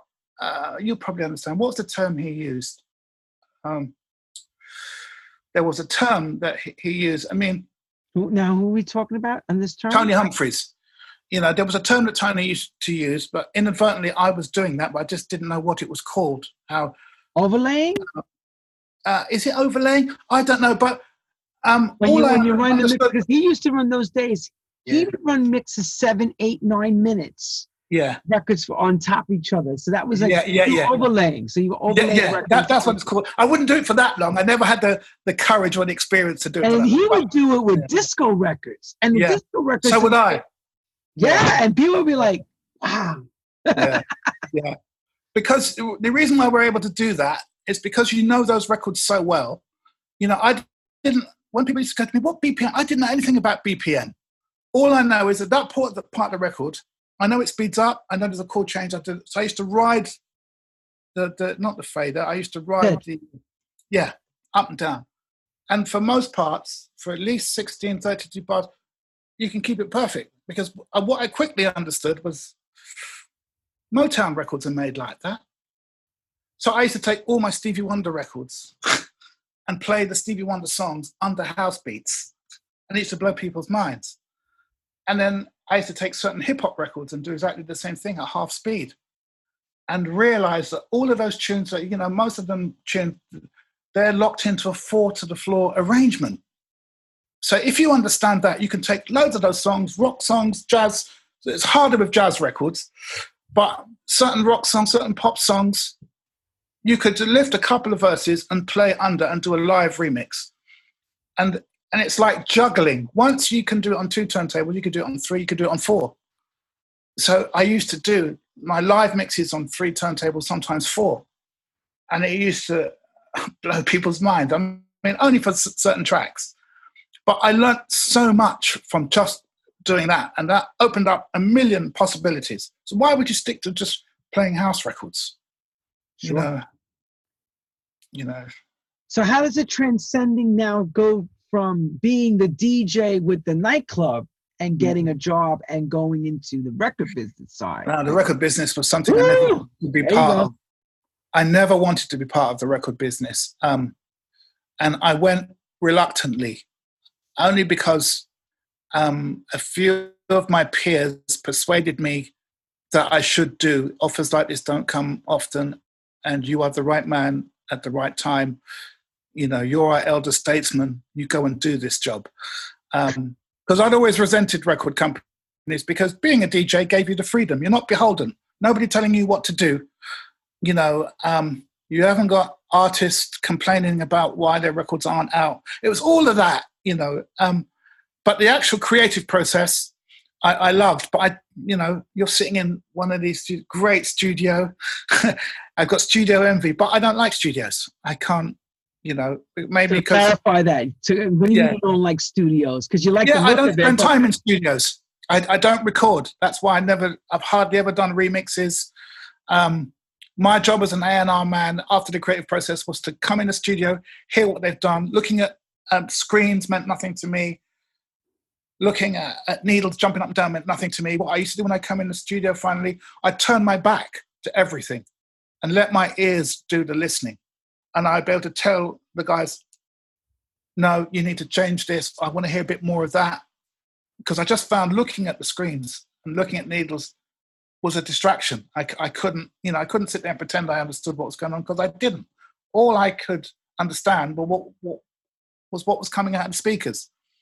So that's how I I, I, I, I did my A and R. Because as far as I'm concerned, I've done A and R since the day I was born. Because I've always relied on my ears to tell me what's right and what's wrong, not my eyes, not my hands. My ears tell me you know. I hear i broke so many um, records again new old records again um, in england and that helped enhance my reputation as, as a dj as well. Because when i was on something i wasn't interested in having it first. I wasn't interested in having it last. It's what you do with it when you have it. That's what counts I always said the same thing, exactly Yeah. that. What you Yeah. do, what you have. Right. Yeah. And I was, if I loved a tune or a tune was really feeling, I'd play it two, three times in the night. You know, I was never a slave to the beat. I tell young kids that, you know, even though our, our music is kind of linear, don't be a slave to the beat. Otherwise, the beat dictates what you play, how you play, when you play. You know, because I come from a, a jazz perspective in, in that uh, uh, you can play anything. You know, a lot of DJs say they can't play this. No, it's not a question of can't, it's won't, because you're locked into this foot to the floor mentality. Yeah, you know, many of the times I've enhanced or ruined a house set by turning left, going somewhere else, playing a curveball. At least, you know, if it's done right, it will work every time. If it's done wrong, it's because you're not paying attention to your crowd's mood. You're not in tune with your crowd. But you know what I'm saying, Lenny, from one DJ to another. Sure. When your crowd trusts you and you're riding with them, you can go any musical direction you choose. I know that. I know enough, that. Yeah. I've done it myself. I know exactly what you mean. You can take that risk or that yeah. right turn and go, yeah, yeah. watch this, everybody, boom, yeah. and yeah. change the whole energy in the room or ruin it. Sometimes or it's good. Or wreck the whole room. I've seen it happen too. Well, what I used to do sometimes is deliberately, you know, the, my favorite one that I used to do, old DJ trick, was switch everything off. Uh, you'll be amazed how quickly it focuses everybody's mind in the room. If it's not working for you, A, give it to someone else, let someone else begin. You know, but most DJ egos, they won't. If a DJ standing next to you, to come and play because it's just not working for you. Um, so let someone else do it, or pull the plug out. Now that I have your attention, we start again. right. Let's start all over again. Yeah. Or we wheel it back and we come from the beginning. And so, what company was it that sent you an elder statesman and been invited to go into the corporate that, world? That was Polygram. The Polygram company. Yeah, Polygram that owned Mercury, all, all of those things in the UK. I was headhunted along with um, my good mate and, and jazz giant, Gilles Peterson. Gilles and I were the two beautiful young things. Let's, let's sign these two. Let them run their own labels, you know, and then uh, basically it will make us, this corporate giant, uh, rock giant, look hip. We're down with the kids. Get Norman and Gilles in. So in 1988, 89, they hired me and Gilles. Have to say, it was the first proper job I'd had in 10 years. So I was grateful for that. I was able to put a, to get a mortgage and buy my house off the strength of it. Um, uh, but I was a record hustler for 10 years, you know, buying and selling records and, you know, um, living off the street is better than selling drugs. I'd never do that. But, you know, I was, you know, if there was a rare record you was after and I knew how to get it or I had You were the man. You were the go-to. Yeah, yeah. So I had all, all, all, of those because the one thing I had, even if I didn't have the DJ skills, I didn't know. I'm blessed because of my age and my attitude. I had the knowledge. um, you know, I, I had a, an uncanny knowledge. I didn't think so at the time, but subsequently, when I met people and had to work people, I realized you don't know anything. Not with this music, you don't. You know, the bluffers and the blaggers and the writers and the, but you know, I quickly realized that's how the world works. Mm-hmm. You you can't unlearn what you know. You know what you have to do is knowledge is strength. You know, and you know I, have been seen as a, and I've been called quite happy with that analogy, like an old chess player. You know, you make the right moves at the right times, which means you don't have to get in the rat race or get in a treadmill of doing things. You know, for many years, I was a creator, you know, at the head of, of scenes. Um, but in the last three years, I've left it to younger people and people who've got an energy for it. Um, but, but, but and an appetite for to, it. Even, yeah. before we get to the point of pasture, let's yeah. get back into young, yeah. and you're and you're in it to win yeah. it. Okay, like yeah. this, I'm getting my house. Where do where do you and Gilles, or should I say, the vision of the street now goes corporate? How do you make that transition? And Yeah. how do you make that transition believable to them? Yeah. Well, th- th- that was it. We had um, the credentials. We had the street cred. So we- we're in there. I mean, at this time, Gilles's Sunday sessions at Dingwalls is off the scale. If you're into jazz or anything related, that's where you- you'd go. My hope, my night high on hope was making the national newspapers. You know, it was so hip. It was so on the, the, button because I remember being interviewed um, by ID magazine in the summer of 1986, and they were asking me what do I think was coming next, and I'm playing um, Colonel Abrams records, and I because I loved his sound, that kind of proto house sound with gospel vocals, and I'm saying this Paradise Garage type sound. And then the Paradise Garage became like a buzzword, and no one really knew about it. No one really, but it was used as a way of describing um, house music that came from New York. It was garage, and the other music, um, the soulful original stuff, came from Chicago, and the, the other extreme harder end of it, the electronic end, came from Detroit. You know, the rougher, starker. Um, so, in order to get it across to their listeners and to, to young people, it had to be given description. And I loved two out of the three. Didn't really get with the techno thing because I just saw that as a as a Northern European electronic thing. Um, great, innovative, but soulless. I think because I've got church in me, I've got slave in me. I need to hear some kind of Caribbean, African soul. You know, our music is based on the heartbeat, which is what house is, is, is about. You know, and when I came to New York, I totally, when I'm listening to Tony Humphries, I'm listening to to Timmy Regisford, the, the, you know, there's there's a pulse. There's a uh. later on that beat becomes chemically injected, so it becomes faster. So you get the Tenaglia, Danny Tenaglia, that tribal, da, da, da, and you know, you're like me, and I'm like you. I understand the difference and the nuances under this umbrella called house music. Yeah, right, exactly. Um, there, there's nuances, and most crowds have now, subsequent years, have learned that, but in the beginning they didn't know. And in, in the beginning, it was a broad church, which I liked because some of the house raves I played at, you heard techno, you heard Chicago, you heard New York dance, you know, gospel.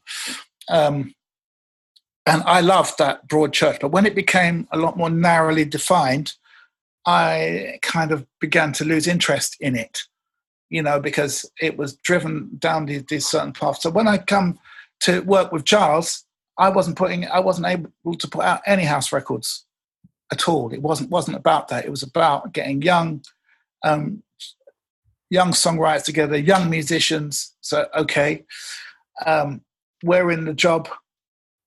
Couple of weeks, we don't know what to do. We're wet behind the ears. We've never worked in a record company before. We've got a budget. So we thought, me and Gilles thought, let's just put, I'll tell you what, let's just put our friends in the studio. I'm not going to go to talent shows or listen to people's demos. I don't know these people. I, you know, I said to Charles, look, we're running two of the most popular clubs in London in that audience, it's bound to be, you know, and we, I knew we got musicians, we got writers, we got arrangers, we got dude, we got talented kids who are in our audience. Why don't we just put them, give them some money, demo time, put them in the studio? So we did, and that was Gilles's mate was um, Rob Galliano. So put, you know, these are the two bands that, that we knew. They weren't really bands, but we knew them. Were the brand new heavies and Push you know, same musicians that used to play on everyone's records. We were, we used to see ourselves as a, as a little Detroit Motown clique because, you know, we lived in West London. You know, we got people like Jamiroquai, you know, he's 16 years old. We got all of these young, talented kids, you know, around us. Let's put them in the studio. So we did. Um, Incognito, Omar, um, and then they came out with amazing records, which you know our rock parents didn't really understand. But to give him his due, I have to give him his due and give him massive props for this. Within weeks of us getting in there and starting talking loud, one guy from New York was heavily on my case. He didn't know Gilles, but I knew him. Desperate to come and remix one of your records. Let me in. That guy was David Morales. and I said to, to David, um, we can't, we're not making these kind of records you can remix. No, well, further than that, the bands and the artists we were working for hated house music. They didn't want no DJs, nobody going anywhere near those records. And because I played house as well as all the acid jazz stuff that, I knew. And I remember going to one of the artists who will remain nameless because he was adamant he didn't want any house mixes of his records. So I'm like, he's telling me that in one ear. I got David on the phone with me in my other ear going, Norman, tell Gilles, uh, we need to get in and remix one of these records. So, okay. So the guy makes his record, records it. He brings it into my office, plays it. I'm like, I just hung my head and went, yeah, I've got to play at Ministry of Sound on Saturday and I've got to play at Cream the next week. Give me something I can, give me a record I can play to 3,000 kids. This isn't it. This is great for Radio 2 and, and great for Ronnie Scott. And yet, that's the work for this crowd that we're going to be playing. It's not happening. So um, the compromise was let me get a vocalist to do a guide vocal over these beats. That guide vocalist I knew because I was I'd booked her was Jocelyn. I get Jocelyn, I book Jocelyn in the studio. Can you just do a guide vocal, write a couple of letters, write a couple of verses, put on this thing. A week or so later, I hear the session, I'm playing it in my office on the DAT. Yeah, it's okay, but it's still too jazz funky. So I said, played it in my A&R meeting to my head of A&R, whose opinion I didn't really listen to anyway because he's a rock head. You know, I wasn't going to tell him about rock and guitars, and he certainly wasn't going to tell me about black records. So I've got this dilemma now. Um, and then I've got added pressure, me and Gilles, because um, we have to get our records released in the States as well. But our sound was too British. It just, you know, I had to go over several trips I made to New York in a business capacity to go and see Ed. Uh, what's the guy? Um, I'm so old, I'm losing my mind. But the, the head of A&R was the son of a famous jazz singer, Ed something. And he was the president of Mercury at the time. And we got on really great. And then he used to explain to me and Gilles, you know, we need to get these records on Black College Radio. Otherwise, these records won't have a hope in how happening. But that, that's on the side. So I, David, finally, I said, David, I've got one tune here we'd love you to do. We're desperate now because um, we got to get this record finished and ready and on the schedule.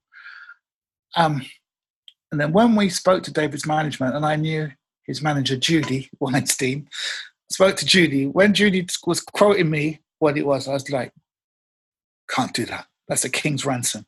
That's all our budget on one record. We we, we simply can't do that." So I had to go back to argue the case with my heads at the record company. I need this budget to let Morales mix this record. And basically, um, my career as an A&R man was was hanging on this, and I guess to a lesser extent, Gilles's was as well. So I sent the record. That record was always there by Incognito. I think we waited about 10 days, two weeks. Every day I had a sleepless night thinking, boy, this record, I don't know what it's going to sound like. Because I'm playing David's mixes, loving them. Um, I get it back, and I remember called Gilles into the office. We kept everybody out of the office. Didn't want anyone to hear this. We, had to listen to it ourselves. And we played the mix of Always There. And I went, I just looked up at Gilles and smiled. And I went, that's a fucking hit record. Um, we put it out. And I think it went to number five national pop charts in the UK. It was always there. It opened the door for us. And when people realized, bloody hell, that's what I'm talking now, Norman and Gilles and then it opened the door. And then, and then uh, my other act I'd signed, Omar the Singer, There's Nothing Like This, it went top 10 pop in the UK. It was, it's Ed Bernstein. Is it not Bernstein? Um, Weinstein? No, that's Judy oh, Weinstein. No, is that Judy? No, yeah, yeah, yeah. But now I'm, I'm confused.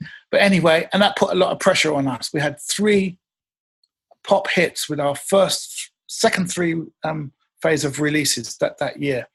And then we got our, and then, and the Young Disciples, apparently nothing. Um, fantastic for us. I mean, we, the press, the, the, the London trendy music press loved us. You know, they made us label of the year. We were so cool, so hip, talking loud. Um, but our bands were dissatisfied um, because they didn't want to do top of the pops. They didn't want to make pop records. Um, and then we I've got to tell this to my head of A&R.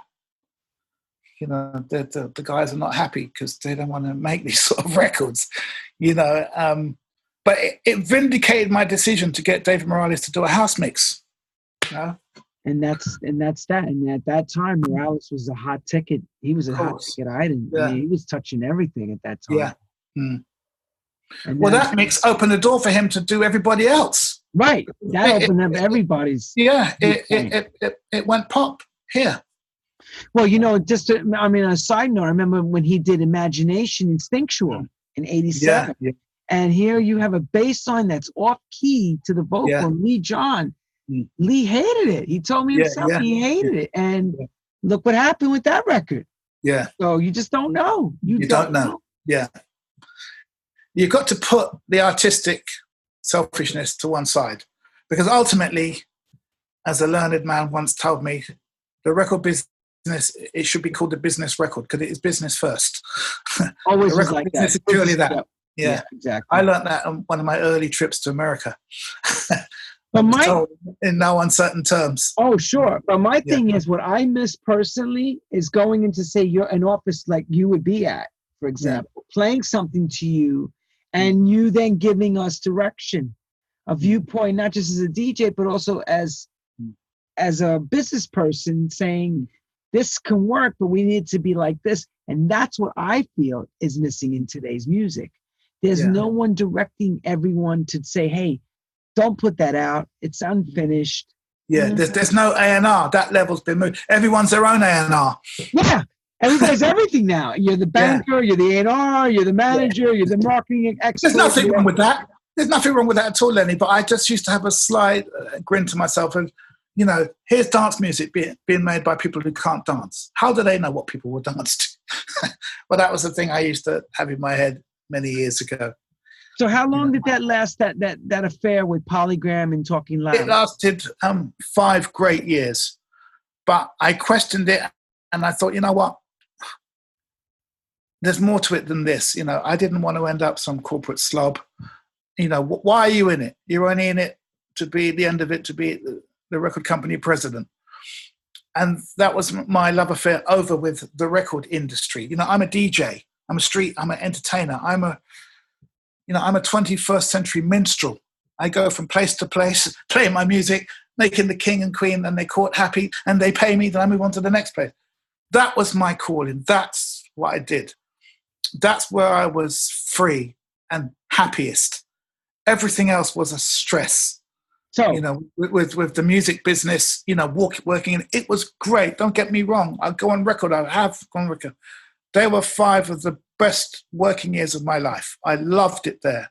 And Charles and house. Paul and that weren't weren't there.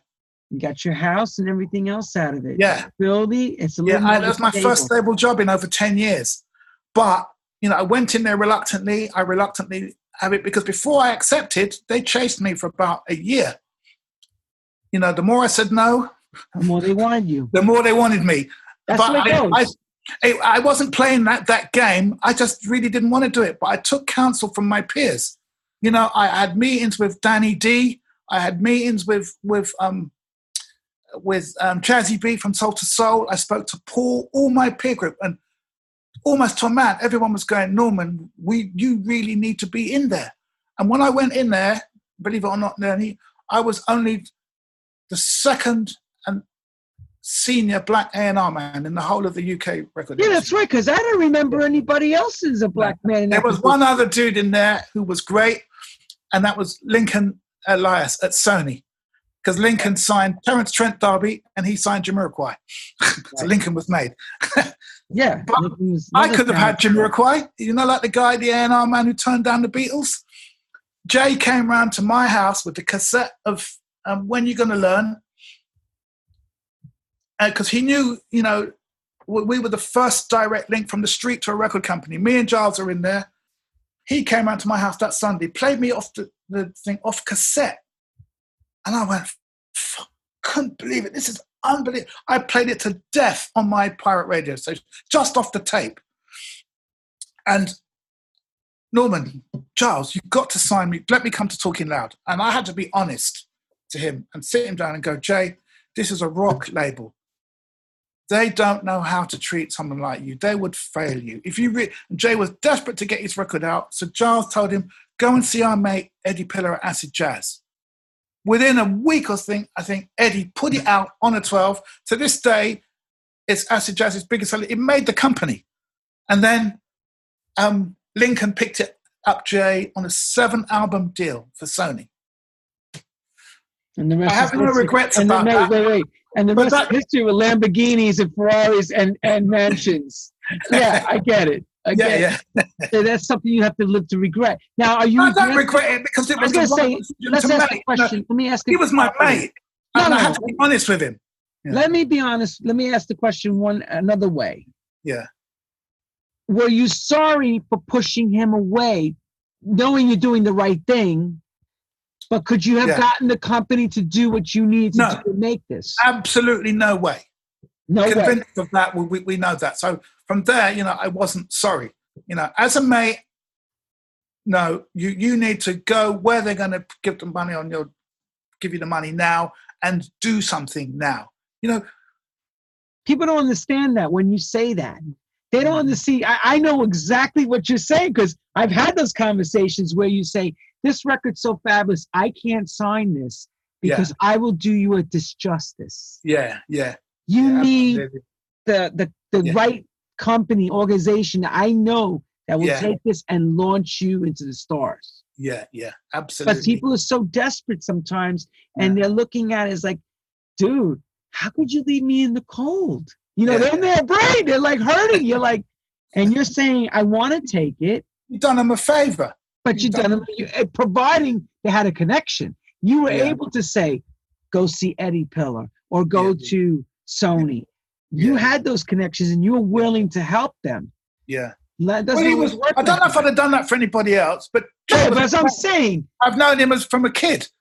You know, you're not to steer him wrong. Right. You're Yeah. not going to steer him wrong. 100 million albums later or something. I'm trying to get him to do this show. I want him to talk to everybody. I want Jay to talk. I'm going to ask him. Let's say, you know, he needs to tell that story now. See that Yeah. story. See how this story links. Because if J- if Jay's listening, we want you on True House Stories. It's already been put out there. I'm trying to grab him. So anyway, Hmm. of course, all the great accomplishments. You you get everything that happens. And then sooner or later, you get a, a letter from the Queen's desk. Oh, yeah. the- you uh, know what the hell was that like and here's Yeah. the question that i have to ask as being a proper black gentleman Hmm. what does this all mean to you getting the hmm. invitation to become sir or hmm. knighthood in Yeah, yeah, music yeah. and what hmm. title does that mean and how does that change your life and your professional level Let me correct you. I mean, um, i'm I'm sorry not if a I said sir. wrong Yeah, no, no, but you, you won't know this, Lenny. I'm not a sir, even though I was, you know, as a term of endearment and affection, I was always known as Sir Norman, long before, you know, as because I was always perceived as the elder statesman, the, the, the patriarch. So, um, and it was a term of endearment. And then out of the blue, in 1989, uh, I I remember I was in not in the Netherlands. Uh, I was in Scandinavia somewhere, Norway or Sweden, just coming from a gig, three o'clock in the morning, buzzing, can't sleep. The phone rings, and it's my head producer at BBC because then I was working for the BBC, had my own show on Radio London, BBC Radio London. I didn't even know my head controller. I never met him before. He's ringing me like he's my best mate. Um, Norman, we've had this telegram in the office. Uh, uh, 10 Downing Street, which is the Prime Minister's office, has got this telegram and it's got the royal seal on it. Um, so he couldn't open it. And it's you, you can't fake the royal seal. You know, it's just it's a criminal offence. It's not. So if you get something from the royal seal, you know it's from Buckingham Palace, the Queen's thing. And he's, that's why my controller, two faced shit, thing, and it's calling me four o'clock in the morning in in um, Stockholm, like he's my best mate. Norman, we got this um, telegram waiting for you in the office. Would you like to come in and pick it up? And I said I would. And then when I got back on the Monday, I just didn't go back into the studio because I only ever used to go in the studio on, on a Sunday night. That's when my show was on. I'd never been in in, in Radio London studio in the day or in the week. So I didn't go in. So the following week, I do my show as usual on the Sunday. Um, then he calls me after the show, Norman, you really need to come and get this thing. So he came in from home on the Sunday night after the show, and went unlocked his office and gave me this telegram thing, and I didn't read it. And as luck would have it, because I didn't really treat it seriously, when I drove, I I lost it. So I didn't I didn't take it was in the back of my car, in the back of my record bag or somewhere. I'd put it in my record bag, took the notes of it. Then um, two days later, I, I get a call from the Prime Minister's office, rang my mum's house. And I'm like, uh, hold on. I spoke to this woman. So, are you, Norman Jay. Well, we've been trying to contact you. We sent you a, a, a telegram. And I said, well, what's it for? What's it? They wouldn't tell me. Um, so that, so me and my suspicious nature, I said, well, if this thing has got the royal seal on it, can you send it to my parents' house? And then I will respond. Six, seven o'clock the next morning, the mailman brings this letter to my mum's house. Sure enough, it's got the seal. When I opened it, it said, Norman Jay, um, you have been um, awarded an, an MBE. Now, you have to understand how special this is. I mean, there are some detractors from it, but up until this time, and all I'd done, all I had achieved, I didn't feel bitter, but I was aware of the fact that uh, I was never properly acknowledged by the then music, black music or dance music thing. Never felt you know, properly vindicated. So to get this from the queen of your country, there's no accolade, you know, no DJ Mag Top 100, no, that doesn't come anywhere close to, to this. And as the first DJ ever to be um, awarded it for my um, achievements in black music. That's what the, my citation meant. Other DJs have had it, but it was always for their charity work, never for their profession. So to get it from my profession, for my services to, to, to black music, uh, and I think I've subsequently learned it was to do with the fact that I run Good Times at Notting Hill Carnival for the community thing for over 30 years. It was massive. Um, and I'm sure that had something to do with it because you you have to be nominated for it. And it goes through seven very secret selection processes you don't know. And when they send you this telegram, you have 48 hours to officially acknowledge it, accept it, or to formally decline it.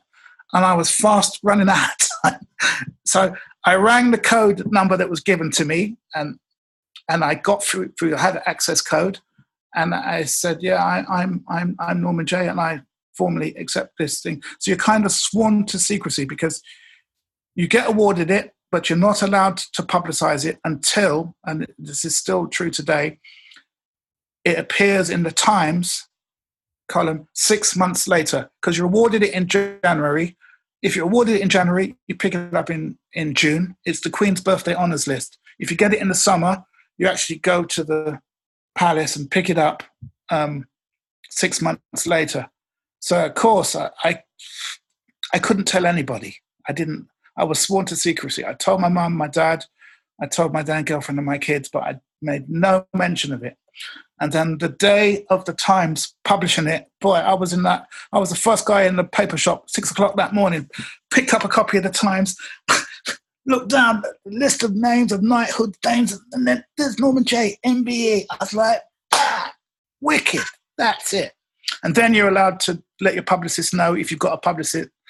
Um, and and it was a big deal because at that time I was working for the BBC, and at the investiture at the palace, when in those days the Queen herself was doing it.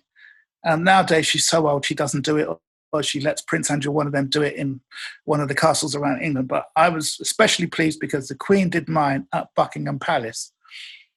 And another reason why me and Jay um, Jamiroquai are so close is that Jay was one of the first people to ring me and congratulate me. And he went, How are you getting there? And I went, Jay, I don't know how I'm getting there. So he lent me, you know, he's got a massive collection of classic cars. So he said, Here's the, the guy's number, my manager who runs my garages. You go down to my lock up of cars, pick whatever you want. You take whatever you want, and I'll get a chauffeur to take you and your family there to Buckingham Palace. So he suggested that I take, I can't think it's a 1936 Mercedes. There's only about four or five of them in the world. It was amazing car, black and I remember when I rocked up to the palace and that, people was just like, whoa. And I, I thank Jay from the bottom of my heart because that was an amazing gesture. You know, he goes, if if I if my man's going to Buckingham Palace, I've got to make sure my man's arriving in style if he's meeting the Queen. But anyway, we we we went there, and because I worked for the BBC, it's again good fortune. It was the first year BBC cameras were allowed into the palace to film the investiture. Up until that point, um, royal protocol dictated there was no film cameras allowed in the palace. All you had to do was do the photo call afterwards. And I remember, I think, if memory serves, I was there. Even the reason why there was heightened um, media interest is because Mick Jagger accepted his knighthood at the same time, and off the back of that, I got to play, and Mick invited me to come and do his birthday party. So I played his his birthday party in his Wow. massive mansion. Uh, uh, uh, uh, and again, you know, that opened the door to me. See what I'm saying? See how this music takes you places you never dreamed of. Yeah. I tell that every time. You never know where you're going. And now you were doing the Stones, the man Yeah. of the Stones. Wow, sir. I, I, did, I did did a few. Mick was so cool. I was so nervous. I didn't know whether to, to be to, you know, uh, to call him Mick or Sir Mr. Jagger. Sir Jagger. he just made me feel so at ease. He was great, you know. He's another one that used to go to the garage. Yeah, Yeah, and, and I played, and when I went there, I was playing a lot of '60s R&B because I knew, and that basically, I wasn't having a dig, but there was it was loads of Ronnie Wood. A lot of those '60s aged rockers were there, who'd made their initial names off of playing black records, and I kind of thought, I'm going to complete the circle now. So I came back there. I was playing a lot of rhythm and blues, a lot of '60s stuff, and that old crowd in there were absolutely loving it. You know, I'm Otis Redding, I'm playing Aretha Franklin, I'm playing Wilson Pickett, a lot of rarer stuff that, you know, Cilla Black covered, the Beatles covered, because I knew that I had all of the original of these records. And it was basically a, a 60s revivalist night, which was, was great. Um, but that, that that's an aside. But I get to the palace um, and yeah, uh, because of royal protocol uh, dictates you're only allowed to bring three members of your family. So I couldn't bring my parents. I brought my then girlfriend, the mother of my two sons. Um, uh, it was a, an amazing day at the palace, and then I had a reception at a club afterwards that night. Um, had a morning suit on, top hat, you know, very British upper crust. There's pictures of it on the internet. Um, you can you can find it. Um, and all my, my friends came and gave me tremendous welcome because it meant such a big. None of us, you know, in our wildest dreams, you know, in dance music and black music, these things don't happen. That's true. It happens to me. It, it doesn't happen, and the difference it made was, was amazing because I walked through. Um, luckily, there was a lot of goodwill and, and love towards me anyway, which I always appreciated, really grateful for. You know, but in the darker areas of the community, just like, why? You know, even my parents' generation, a lot of the old people come up and go, well done congratulations, you've opened the door. You're the first. And this is bigger than winning any accolade in any music magazine, you know, who chose to, to ignore what you were doing anyway, whether it was by accident or design. That's the way it was. We were never acknowledged. And then to be acknowledged by, you know, the highest hierarchy in the country, the most important. You can't buy that. You can't vote for it. You can't buy it. You know, and because MBE stands for Member of the British Empire. Now, there's many, especially with this Black Lives Matter thing, there's a lot of detractors uh, to that, um, about that. And I've always steered clear of any controversy. You either make a decision to uh, accept, and a lot of people accepted, and an awful lot of people, especially a lot of black people, declined it. But that's their business based on what they felt was right or appropriate for them I accepted mine and had no qualms about accepting it because for me, it showed um, a positive example, positive role model. You know, I never preached or talked about it. Um, but please do. basi- But please but do subliminally, no, but subliminally, what I was doing was saying, you know, just because you're born in the gutter doesn't mean that you you you you stay in the, in the gutter. You can rise to, you know, have a self belief, a determination, a little bit of luck, and do the right thing. You know, be honest to yourself, be yourself. And when it came to music, I was always about that. Um, and and it, it, worked for me, and it just showed. You know, after that, I used to go around quite a lot of um, disadvantaged kids, a lot of disadvantaged um, uh, schools, and give these lifestyle talks to these kids, and go, you know what? You know, forget all your gang rubbish. You know, you're not telling me. You know, I used to say to them, what you're just learning, I've long since forgotten. I'm a grandfather. I've got a ten-year-old grandson. You know, who's a virtuoso pianist, by the way, classical pianist, and trumpeter and drummer. You know, um, but that's another aside. But um, to be a positive role model, I never preached about it, never did anything. All you can do is lead by example, and it did have a positive influence. I mean, uh, it entitled me to certain privileges, which I chose not to accept. Because I'm an MBE, I could actually I have the right to get married in St. Paul's Cathedral if I chose to, um, but chose not to. Um, and, and in the beginning, I never used to use my title after my name. And then when I spoke to some people, I thought, why not? Why be typically British and shy and coy about it? You know, when these people have their sirs, you call them by sir, sir this, dame that. So I'm going to put MBE after my name and I've never looked back.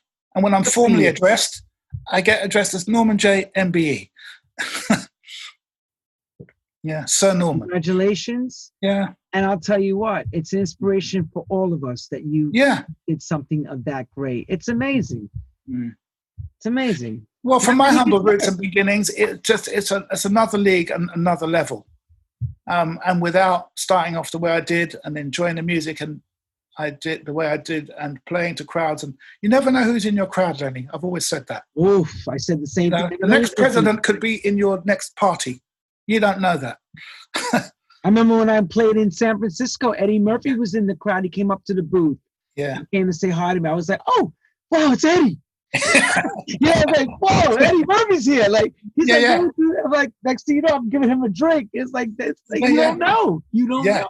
Yeah, So absolutely. here's something that I got to ask you because I noticed it's a bit of the, your cheek kind of cringed a bit. Mhm. The affair of your time at BBC to the ending and where you are now as a radio selector presenter. Can you tell everybody about that? You know, Yeah, and the BBC was great. It get you know at the end of the day, it's a national. And this is pre-internet and pre-online. Um, it gave you a national exposure, you know. And I used to have. I had the luxury in in those days. I can't remember when I was on there. It was during the nineties, early nineties. You know, I spent thirteen fantastic years every Sunday night.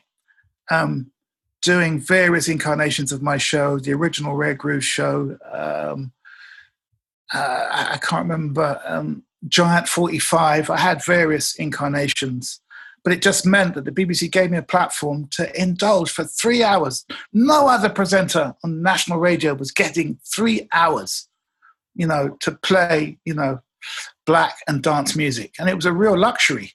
And even when the BBC started to go digital and online, that I was one, well, I was the first show at Radio London to be trialed as, as the guinea pig. And um, I didn't like it at all because my whole attitude to radio was um, I was kind of ambivalent towards radio because I don't know if you know I was a founder member of Kiss FM. When yes, I Kiss do was- remember clearly. Yes. Yeah. And I want to say one thing to you. I want to ask this question now that you make me think. When I first saw the Kiss Lips, Yeah, was that Kiss 98.7 WRKS FM in there, your minds? yeah, of course it was. I had a feeling that I said, Yeah, I stole it. New York. This is Yeah. New York radio. I thought I said to Gordon, let them come and let them come over from into England and sue us. We, you know, we're only a pirate station on for twelve hours, twenty four hours under the weekend.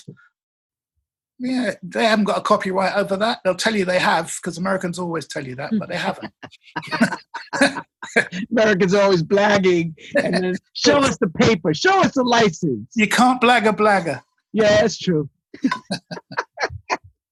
But so yeah, that, so that pirating thing took you there and BBC, and Yeah, now where are you today? Now, because now um, what are you doing for, for Still, radio now? when the lockdown began, um, I had a loose association with a station uh, here in London, an internet station called Soho Radio. Um, very sort of hip and trendy, not just about music, it's the arts and uh, cultural life. You know, it, loads of varied um, uh, presenters, which is fantastic, which is what London's always been about. So I thought I didn't really want to join, you know, I won't name names, but I didn't want to join another dance music station. I didn't want to do any of that. I wanted, the only way I was going to get back on radio was to be the person that brings the music element to a station that does arts, poetry, um, social commentary, um, style, lifestyle. I wanted to be the person that comes in bringing that. That's what I'll bring to the party. So I used to do the occasional show for um, Soho Radio because my management um, uh, have an involvement in it. And occasionally I used to, and I still do the odd stand-in shows for BBC Six Music, which is great.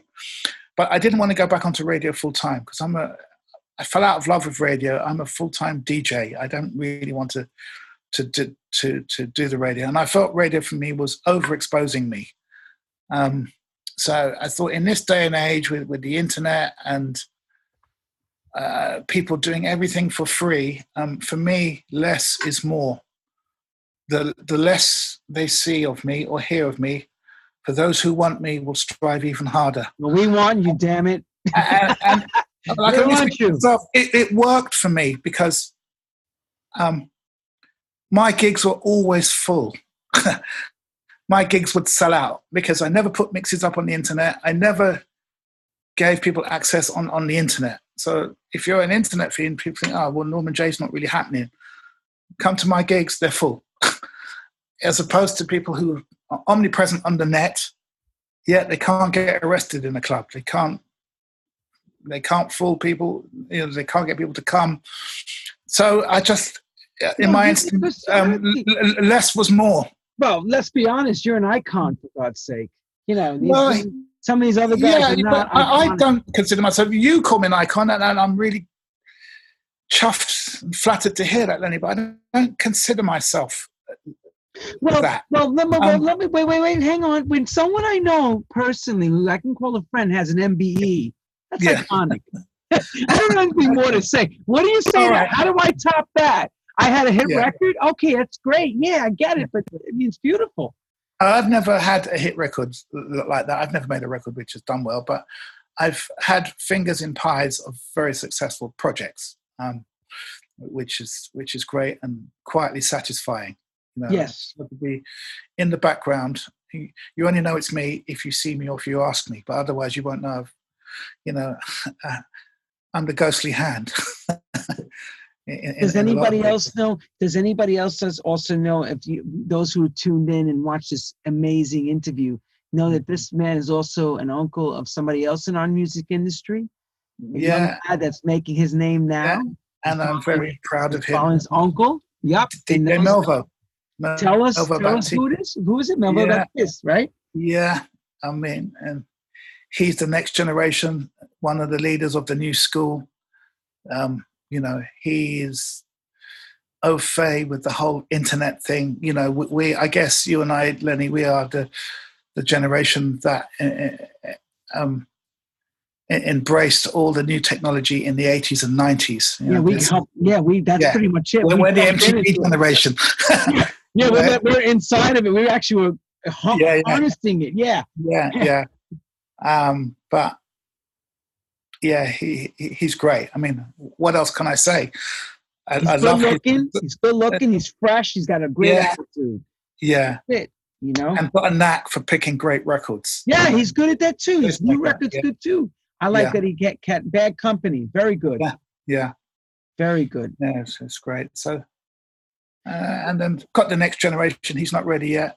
Um, but he soon will be. But whether he comes into this area of music um, remains to be seen. I, I don't think so. Uh, but yeah, my, my grandson, he, he's he's amazing. You know, ten years old, already playing yeah, three 10. instruments. He could play the piano at three. Yeah, I, I we call him a prodigy. yeah, I think it Yeah. sounds like a to me it sounds like a prodigy we got there in the house. yeah. But his is toward, more towards the, the the Funny what your father what your father tried to put in front of you. Yeah, Again, here we go full circle. yeah, Now you're watching your grandson tinkling on the ivory. Isn't it incredible? yeah. Well, he, he reads music. Uh, yeah, he's simply amazing, and his dad. You know, um, used to play music, but chose not to have a career in the music industry. You know, one question I have, I ask everybody because your your your story, you you cover so much. Is there anything you regret in our career? No, I No? can. um, So I don't really have that regrets. You know, um, even the regrets are a good thing because you learn from it. If you're smart, you'll learn from. You need to make a mistake. You know, nobody's perfect. You need to make mistakes along the way. How else? How else do you learn? Um, when I, I look back, you know, I've been very lucky. Like I said, I'm part of Generation X, who lived everything, lived life, saw everything, done everything, was part of everything and all the excesses as well. You know, this post-COVID generation will never know that, will never do that. Um, so, you know, I'm I'm lucky and I'm blessed, and I'm still interested. I still have an an, an interest. I still love the process of discovery, whether it's discovering new music or new artists or new old records. Or, but I guess my headspace right now is about um, rediscovering um, n- new old stuff or rediscovering old stuff because up until now up until this whole covid thing um, and i might sound a hypocrite by saying this but it's what i firmly believe um, old records never really meant anything they don't really mean a lot And depending on which side of the coin you're, you're on. If you're an artist and you're making new music the, the creative process has to go on. Otherwise how else do we have old music? Because someone needs to make it. But right here, right now, with COVID all over, over the world, it's it's the reset button on how we live, how we appreciate things, how we consume things, how we look at the world, how we look at each other. And right now, in this time and space that we're in, what's keeping us sane, what's keeping us is the, either the recent or the old happy memories. Suddenly, we're because we're denied the things that we took for granted, and let's face it, we take it for granted. Suddenly, we're remembering the happy times in the clubs, the great records we heard, the way we celebrated, hug, kiss, chase girls, chase boys, the things that we took for granted, took loads of drugs, took loads of things, going mad when that big record that you love came on. And right here, right now, our focus isn't on any of that Right. That's right. you know and, and so i really feel sorry for the, the people who are in the middle of the creative process now i hope they don't stop because when this is over we're going to need to hear their songs their records Yeah. and the djs playing the thing- their mixes. We're going to want that. Do but right here right now we've played pause and all we want to do is to be this is why i think one of the reasons why one of my radio shows are, are so successful. Because you know we are nostalgic. You can always resell repackage nostalgia. Uh, i'd say the americans are great at that and the brits. Oh yeah, Um, the Brits are excellent at it. you know resell repackage rewrite and resell the history um, so uh, you know i'm reminding people with the songs i'm playing of the of great times. Everyone could go ah i remember that. It's almost like the, the greatest hits of your lifestyle soundtrack. Um, interspersed with you know one or two music that puts it in perspective and makes it relevant because there's only a finite amount of good old records you can play. But right now um, people because them they can't go out the one medium they have is this so they're listening you know it's covid has been a godsend to spotify let me tell you I know. I've seen and all, all of those music streaming services because you know, people can't go out to go and enjoy that music in the flesh. So the next best thing is to stream, listen, download. Do you believe? Do you believe we're gonna have when this is over the COVID era? Do you believe? Yeah. We're gonna have after we're watching everything being decimated due to the situation. Yeah. Do you believe that out of the ashes, Phoenix will rise again? Yeah, of course, ab- absolutely. Yeah, you know, you, you have to. Otherwise, you might as well just switch the off button off now. you know, somebody somewhere will be creating good things for us to do, for us to disseminate, for us to listen to, for us to enjoy, for us to consume. The world won't stop. We've just got to find new ways of dealing with the present impediment or the predicament we find ourselves in. But the creative process will continue. Always finds a way to manifest itself. I mean, look at this. You know, Um, it's a blessing. me and Who- you how would- knew would- we- connect this way again? yeah, who never thought we would be doing this? It's incredible. And the people watching are saying, please don't stop. Please don't Yeah. stop the interview. We can listen to you all night. Please don't stop. I keep keep reading it. It says, and it gets to a point we're going to have to stop, but No, we don't have to stop. we don't have to You- stop. You, choosing to press the, the off button. I'm only kidding. I'm only kidding. But then that leaves us open for a part two in six oh, months. for sure. My God. Yeah, I- we're at- tell. A post COVID, what you should do. Oh, yeah, we'll do a post. Everybody again post COVID. It will come. What's your prediction for America with the uh, with the with the elections? What do you think's going to happen? What happen? do I predict? Well, What do you believe in your heart, gut wise? gut wise, it's in your hands. Not in my hands. You, you have the power. When I say you, you, your hands, outside of his coterie of know nothings, if all the people, Native American Indians, first American Indians, Hispanics, blacks, Jews, all the people who Trump calls foreign, alien, immigrants, not Americans, if you all got together, he's out the door. Because you know you have a know nothing president who's not very well educated who's not anything. The one thing he does know how to do is corruptly make money. I, he's the only man i've ever met who tells you night is day day is night. When you know america it's a huge country it's a world leader. There are many great things going on there, but so many bad, dread things are happening there and here. And it's in that. your own hands to change it. The destiny of your country, like the destiny of our country, is in our own hands. Yeah, there while there's a so-called democratic process, use the ballot. You know, he will do everything to persuade you from voting, closing down polling stations, saying the vote's rigged. Don't buy that. Go out and vote in your millions. And you can correct this wrong. Said it right. Said correctly. God bless you. God Mm. bless Norman Jay. MBE. Well, on a micro level, we got the same thing here with our stupid Boris here, our prime minister. You mean the twin brother of of Trumpo? Yeah. yeah. yeah. I don't know. You're dealing with it too. Are you guys going to vote? Are you going to re-vote this too when his time is up? Are you going to Of course. Oh, yeah, yeah, yeah. Because our system is based off of your system. Oh, well, no, both of our systems are uh, based off of um, Greek. Yes, well, Um, you know what I mean. us- yeah, yeah, but yeah.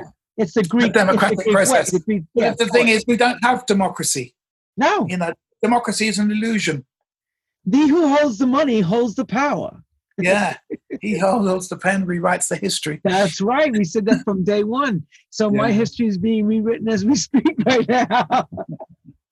well, everyone, Yeah. uh, they, they, people have asked. I mean, you have answered. I didn't even have to ask questions. They didn't know to ask because the, the answers were there that Yeah. you you you alluded to as you un, unveiled your story, and the story is compelling and incredible, It's unfinished and it's ongoing. and it's it's still being written. Yeah. There'll be more.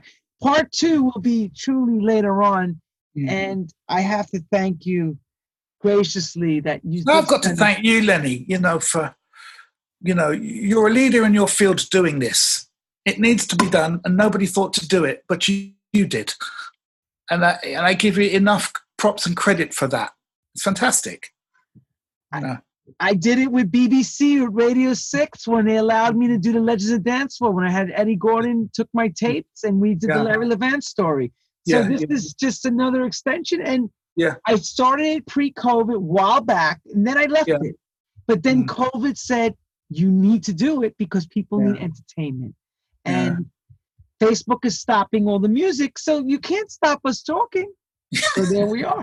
Yeah, but they can stop us dancing, Right, they you can tell us we can we can explain the situation of the music. We can explain Yeah. the records, but we can't play them right now. But we will Yeah. be happy.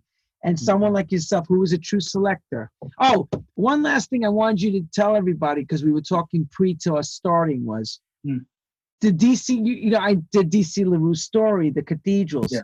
and how you went and bought in those days seven inches. Yeah. Why didn't you buy the twelve inch version at that time? What was the Well, reason? the, the 12 inches were the uh, that record was symbolic to me i, I can't tell tell you how much emotion i've invested in that record i absolutely love it because when it came it came in the uk it was amongst the first batch of 12 inch disco discs as they called them in the uk then d-i-s-k-s they were they were spelled um, and really the economic situation in England meant a lot of us working class kids, kids from the ghetto, we couldn't really afford them.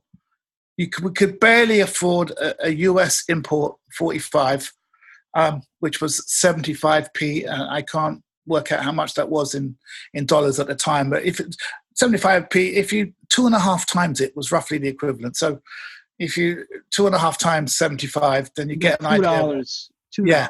US. Yeah, two dollars or two dollars twenty-five, two dollars fifty. a lot of money in 1976. A lot of money. Um, so there was an, an initial backlash. They didn't sell because of the price point, not because the records weren't great.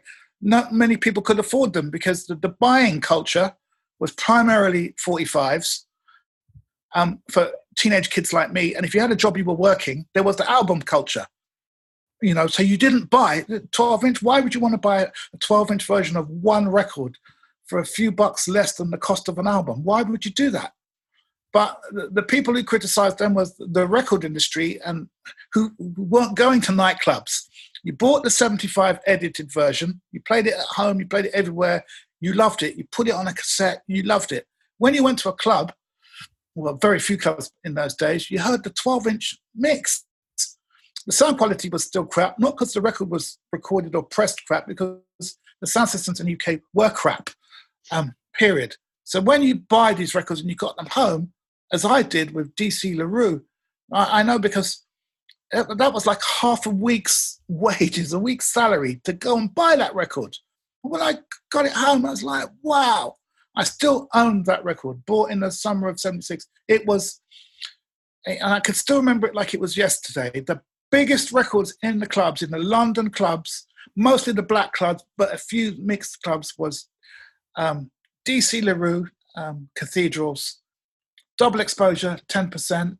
Um, uh, I remember because I bought them all that summer. Um, Young Hearts Run Free, Candi Staton, um, Walk Away from Love, David Ruffin.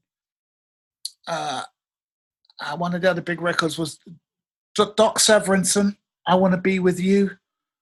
Um, there were a, a few others, but they were the, the main labels. Was, was that was the label that launched Salsoul as a 12 inch, even though I was buying Salsoul records um, before that you know, on 45 with Joe Bataan, the bottle, the first release to come out on Salsoul. Um, and yeah, there was about half a dozen of those. Let's get it together. El Coco, I remember, was one of them. Heart and Soul, Do the Walk. You know, I can reel them off like they were yesterday. Um, The Heart and Soul record was that Brunswick? uh, no, Heart and Soul, Do the Walk. It might have been Brunswick. It was a I think it was record that I Brunswick. I remember. Yeah, but Label. sometimes, but sometimes in the UK they brought them out on the Yeah, yeah, yeah, yeah, yeah, yeah. Um, no, it's PIP, P-I-P. Right, but the black label had the pip on Yeah, the side, right? Black that's label. Yeah, yeah, yeah, yeah. I remember now. I have that record. I forgot Yeah, yeah. Purple cover. Yes. Yeah, Yeah. there were a few of those, Nice. and then later on, um, the following year, Diana Ross came out with um, "Love Hangover," Um, and even then, I think that was the first commercially um, available 12 in the UK. There's some argument over that. I don't know. I'd have to search through my records because I got all my records in year order. So as far I as I remember, that pressing that came from the UK was much better than the 12 inch promo in Yeah. Yeah, Much uh, better. It was cleaner. The EQ curve. The, yeah, yeah, it- yeah, Louder. That was the thing we all said about the Americans love about the UK pressing before you Yeah. said this. I Mm. wanted to say this to you. It was louder. yeah. That's right. It was cut loud. They Yeah. weren't they, Because I think they were cut at 33, and your 12 inches were cut at 45 in America. Because I know some of my early 12s they cut at 33. right.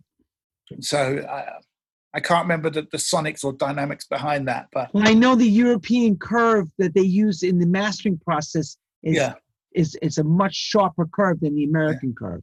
Well, you're The probably records more always well in that, that, that area, being a producer. No, you can hear it. No, you can hear Yeah. it. No, you can hear the records that you be because you guys, all of you guys, would always go to the American presses. You like that darker sound, and I always love that bright British sound. That Well, it, it wasn't always about the sound, Lenny. It was about the, the, the label Oh, the track. snobbery. Yeah, the track had to be good. Let's start with yeah. that. You had a lot of kudos by buying having a US copy. You know, by the time you bought the UK copy, which came out, you know, weeks later, or sometimes months later, or sometimes not at all, it was it, it was whack. But then when you got the UK pressing, it was actually a better quality. Yeah, well, that's what I'm saying. And it was clean virgin vinyl, Yeah, well cared, and you had the artwork was yes, and that's Mm. something else. You know how many records we're discovering now? Mm. The American records, for example, Tavares, those groups. We never saw these videos, but all of a sudden, I've been seeing from the UK these videos coming. I'm like, where Yeah. was this back then? we yeah, because they were filmed on top of the pops. They were on the Right. And we were like, I never saw them perform Yeah. these records. Yeah. Yeah, because they crossed pop. They were all pop records. Yeah, Tavares.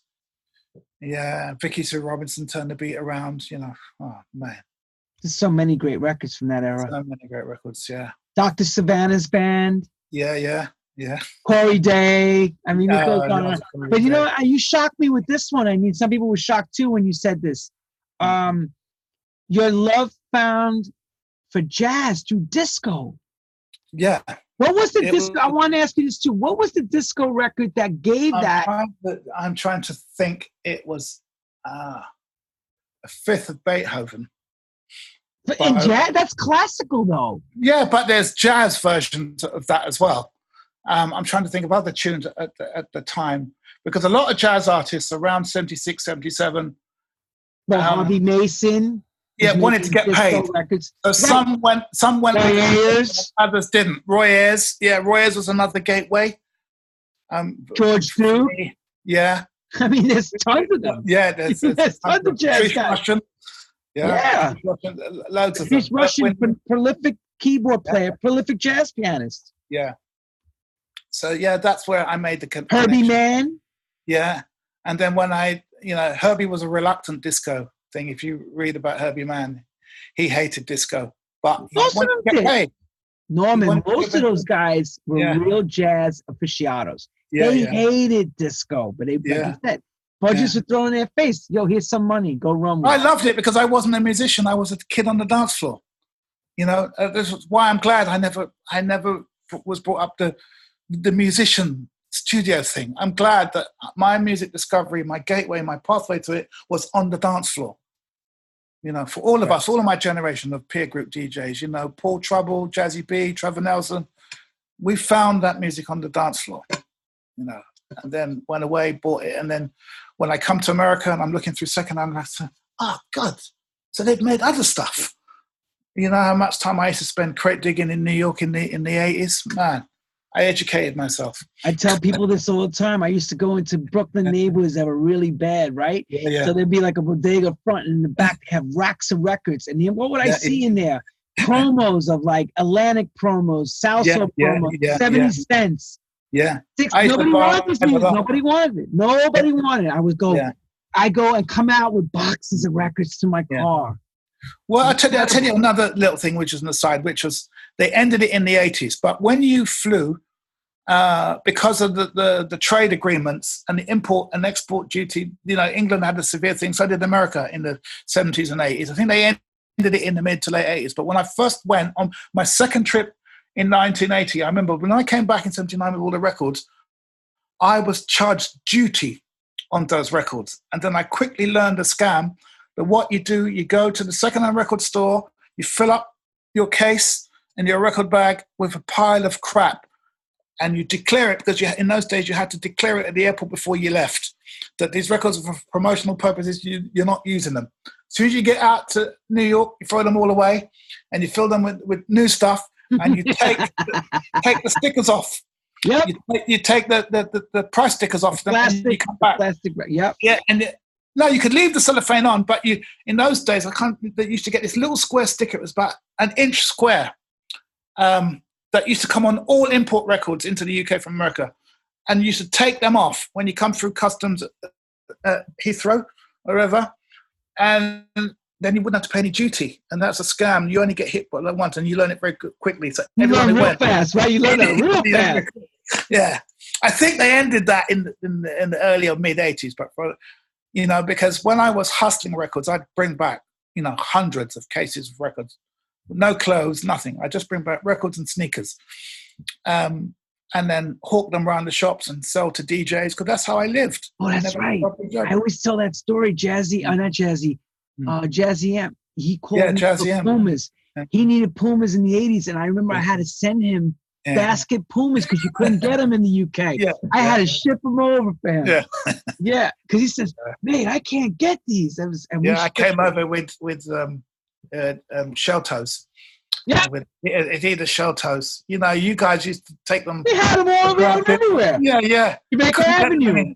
and They're especially everywhere. kid sizes because they never sold kid sizes of those things in England. So my kids were small then, and I'd bring back, you know, my kids would be doing to school. I'd come back with Nike Jordans when we wouldn't see them in England for a year after they came out. Yeah, I came back with Jordans for my kids. See, that's the luxury you had of traveling. You had I that know. luxury. Yeah, yeah, I know. Yeah. You would Or- loathe over it. Well, on that note, we're gonna load you right here. We're gonna we're gonna drop you off on the side right now and and leave the car running and push you out the door because we love you so much. We got your story. We Yeah. got your full story. Well, we got. you got part of it. It's not the full story. Well, here's here's the story we got. Let's now recap. We got the story that we needed to hear. Hmm. That's still being written. There's Yeah. more to come. It's work in progress. there's work in progress. I mean, mm-hmm. even with me, I'm doing probably some of my best work I've ever done right now. And mm-hmm. you know what? God knows what's going to happen with you. You may come across something and create something that's so incredible where you go, damn, why didn't I think of it? you know, it's like, it just happens, you know, It just happens. It happens. it just happens. It's like kinetic energy, you know, and this is what I've been trying to tell people. The best thing is, I know people are isolated.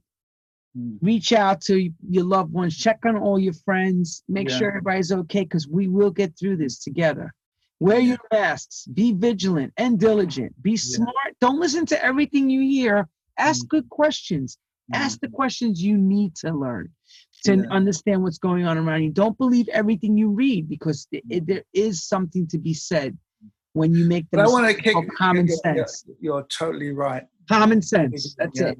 I just want to kick a few shouts to some. Go, old take school it New out. Yorkers, it out. I mean, um, I, I want to send the most love to uh, Cynthia Cherry. Oh my God, where is she? Yeah, I don't know, but my sister from New York. Yes, I love her. Cherry. Um, also, Paul Simpson connection. I haven't seen or um, Use me, lose me, baby. Yeah, um, Bruce Forest. These are all old school, obviously. Bruce is Um, living in um if he's watching, I know Bruce lives in Col- not Colombia, in um in South America with his wife. Yeah. Yeah, I haven't reached out to those guys, and those guys have tried to reach out to me, but I've been useless and lazy. And whenever they've contacted me, I've had other things going on in my life, which meant I couldn't get my head around dealing with it. So I apo- I apologize online to, to, to the guys who reached out to me, and I, I haven't. But Oh yeah, the other club would have been Better Days that you would have went to. Yeah, better days. Yeah, yeah. Huh, Thank thank goodness you know. Um, I remember I had to think for a minute. I said Better Days is going on because that's after Tee Scott was fired. Bruce took his. Yeah. he was fired. He was hired as the, the DJ. Yeah. so And Timmy yeah, Regisford came out of there too. So a lot of Mm. good talent. Robert Clivillés, yeah, David Cole, the keyboard player. And I went to a few one-off places in the meat packing district. There, I, there used to be a night there that I actually played there. My first proper club gig was there. I want to kick a shout to all the guys who run Giant Step. The Giant Step guys, I used to play for them. Um, turntables on the Hudson. I played on the boat there. That was uh, uh amazing. And I'm trying to think of the club that I played. I did a party for ID magazine, the ID World Tour. I mean, I was beside myself, had to pick myself off the floor when they said, Norman Jay, we want you to do our New York party. And that's the one and only time I was ever nervous at a gig. I'm never phased or anything, but at this gig, it was a fashion party for um, ID. And the only person who was missing that night was Larry Levan, but everybody came. Um, Tony Humphries uh, came. Uh, um, Frankie Knuckles came. Everyone who was anyone came to support me that night. I was so nervous. All my peers, all my heroes in the room, and I had to quickly compose myself and think, don't get do what you do. Don't try and impress this what the people in front of you. So after about 10 or 15 minutes, I was able to relax and I just played. And every time they kept coming, You've got this tune on the 12 inch. Where did you find this? How do you know about this? That's all I was getting all night. Yeah, that's what happens. Because that's what we all do. We train spot all night. We all do that. Yeah. We're good for that. I'm good for yeah, that. Yeah, I'll yeah, be running yeah. the booth going. Yeah, yeah. What was that? Yeah. And and it was great, and it really put me at my ease. And you know, um, and subsequent in subsequent years, I've come back and done you know small one-offs, but I haven't done a proper gig in New York. I don't know for about fifteen, probably twenty years. A long time. Um, we need you back. Yeah, no, no. What am I talking? No, last time I played was at, at Cielo about 10, 12 years ago for Martin Luther King. It was for a Martin Luther King night. Um, yeah, uh, it, was, it was amazing. And even as a DJ, I only ever toured America once, and I told my agent I don't want to do it again. I hated it. but I don't want to leave it on a sour note. Uh, New York, I well, loved. Tell us why you hated it now that you that, that and you. I hated it because, um, you know, as people were telling me, you have to spend. I was away from my family for a couple of months. I was on the road. I loved the people that I met in the clubs. Um, I loved all the promoters and the fans who turned out to, to, to, to hear me and support me. But flying from one city to another every time, you know, I was dealing with um, racist airline officials, um, security people who kept um, pulling me over every time, searching all my bags, searching all my records, finding me. I realized that was a scam. Um, and I didn't really enjoy it. And I remember going to my New York agent, no, if I come to America again, it's only to play in either New York or San Francisco. I loved. Those were the two I, loved. And I did a tremendous night in Seattle and in Atlanta. But other than that, um, no, I did. It wasn't something I wanted to repeat. Didn't want to do it again. So, could you ever imagine that it's so friggin' racist like this? Yeah. well, no, it, but I, I wasn't surprised. America has a history. I'm well versed in American history. You know, I wasn't surprised or, or put out, but it was just the fact that, uh, you know, because I was on my own. Maybe I was a little bit homesick and I'd never traveled until that tour. I'd only ever been to New York and LA. I'd never been to America heartland. You know, I went yeah. to Minneapolis. I went to um, Denver. Uh, I went to um, New Orleans, I went to places in Georgia.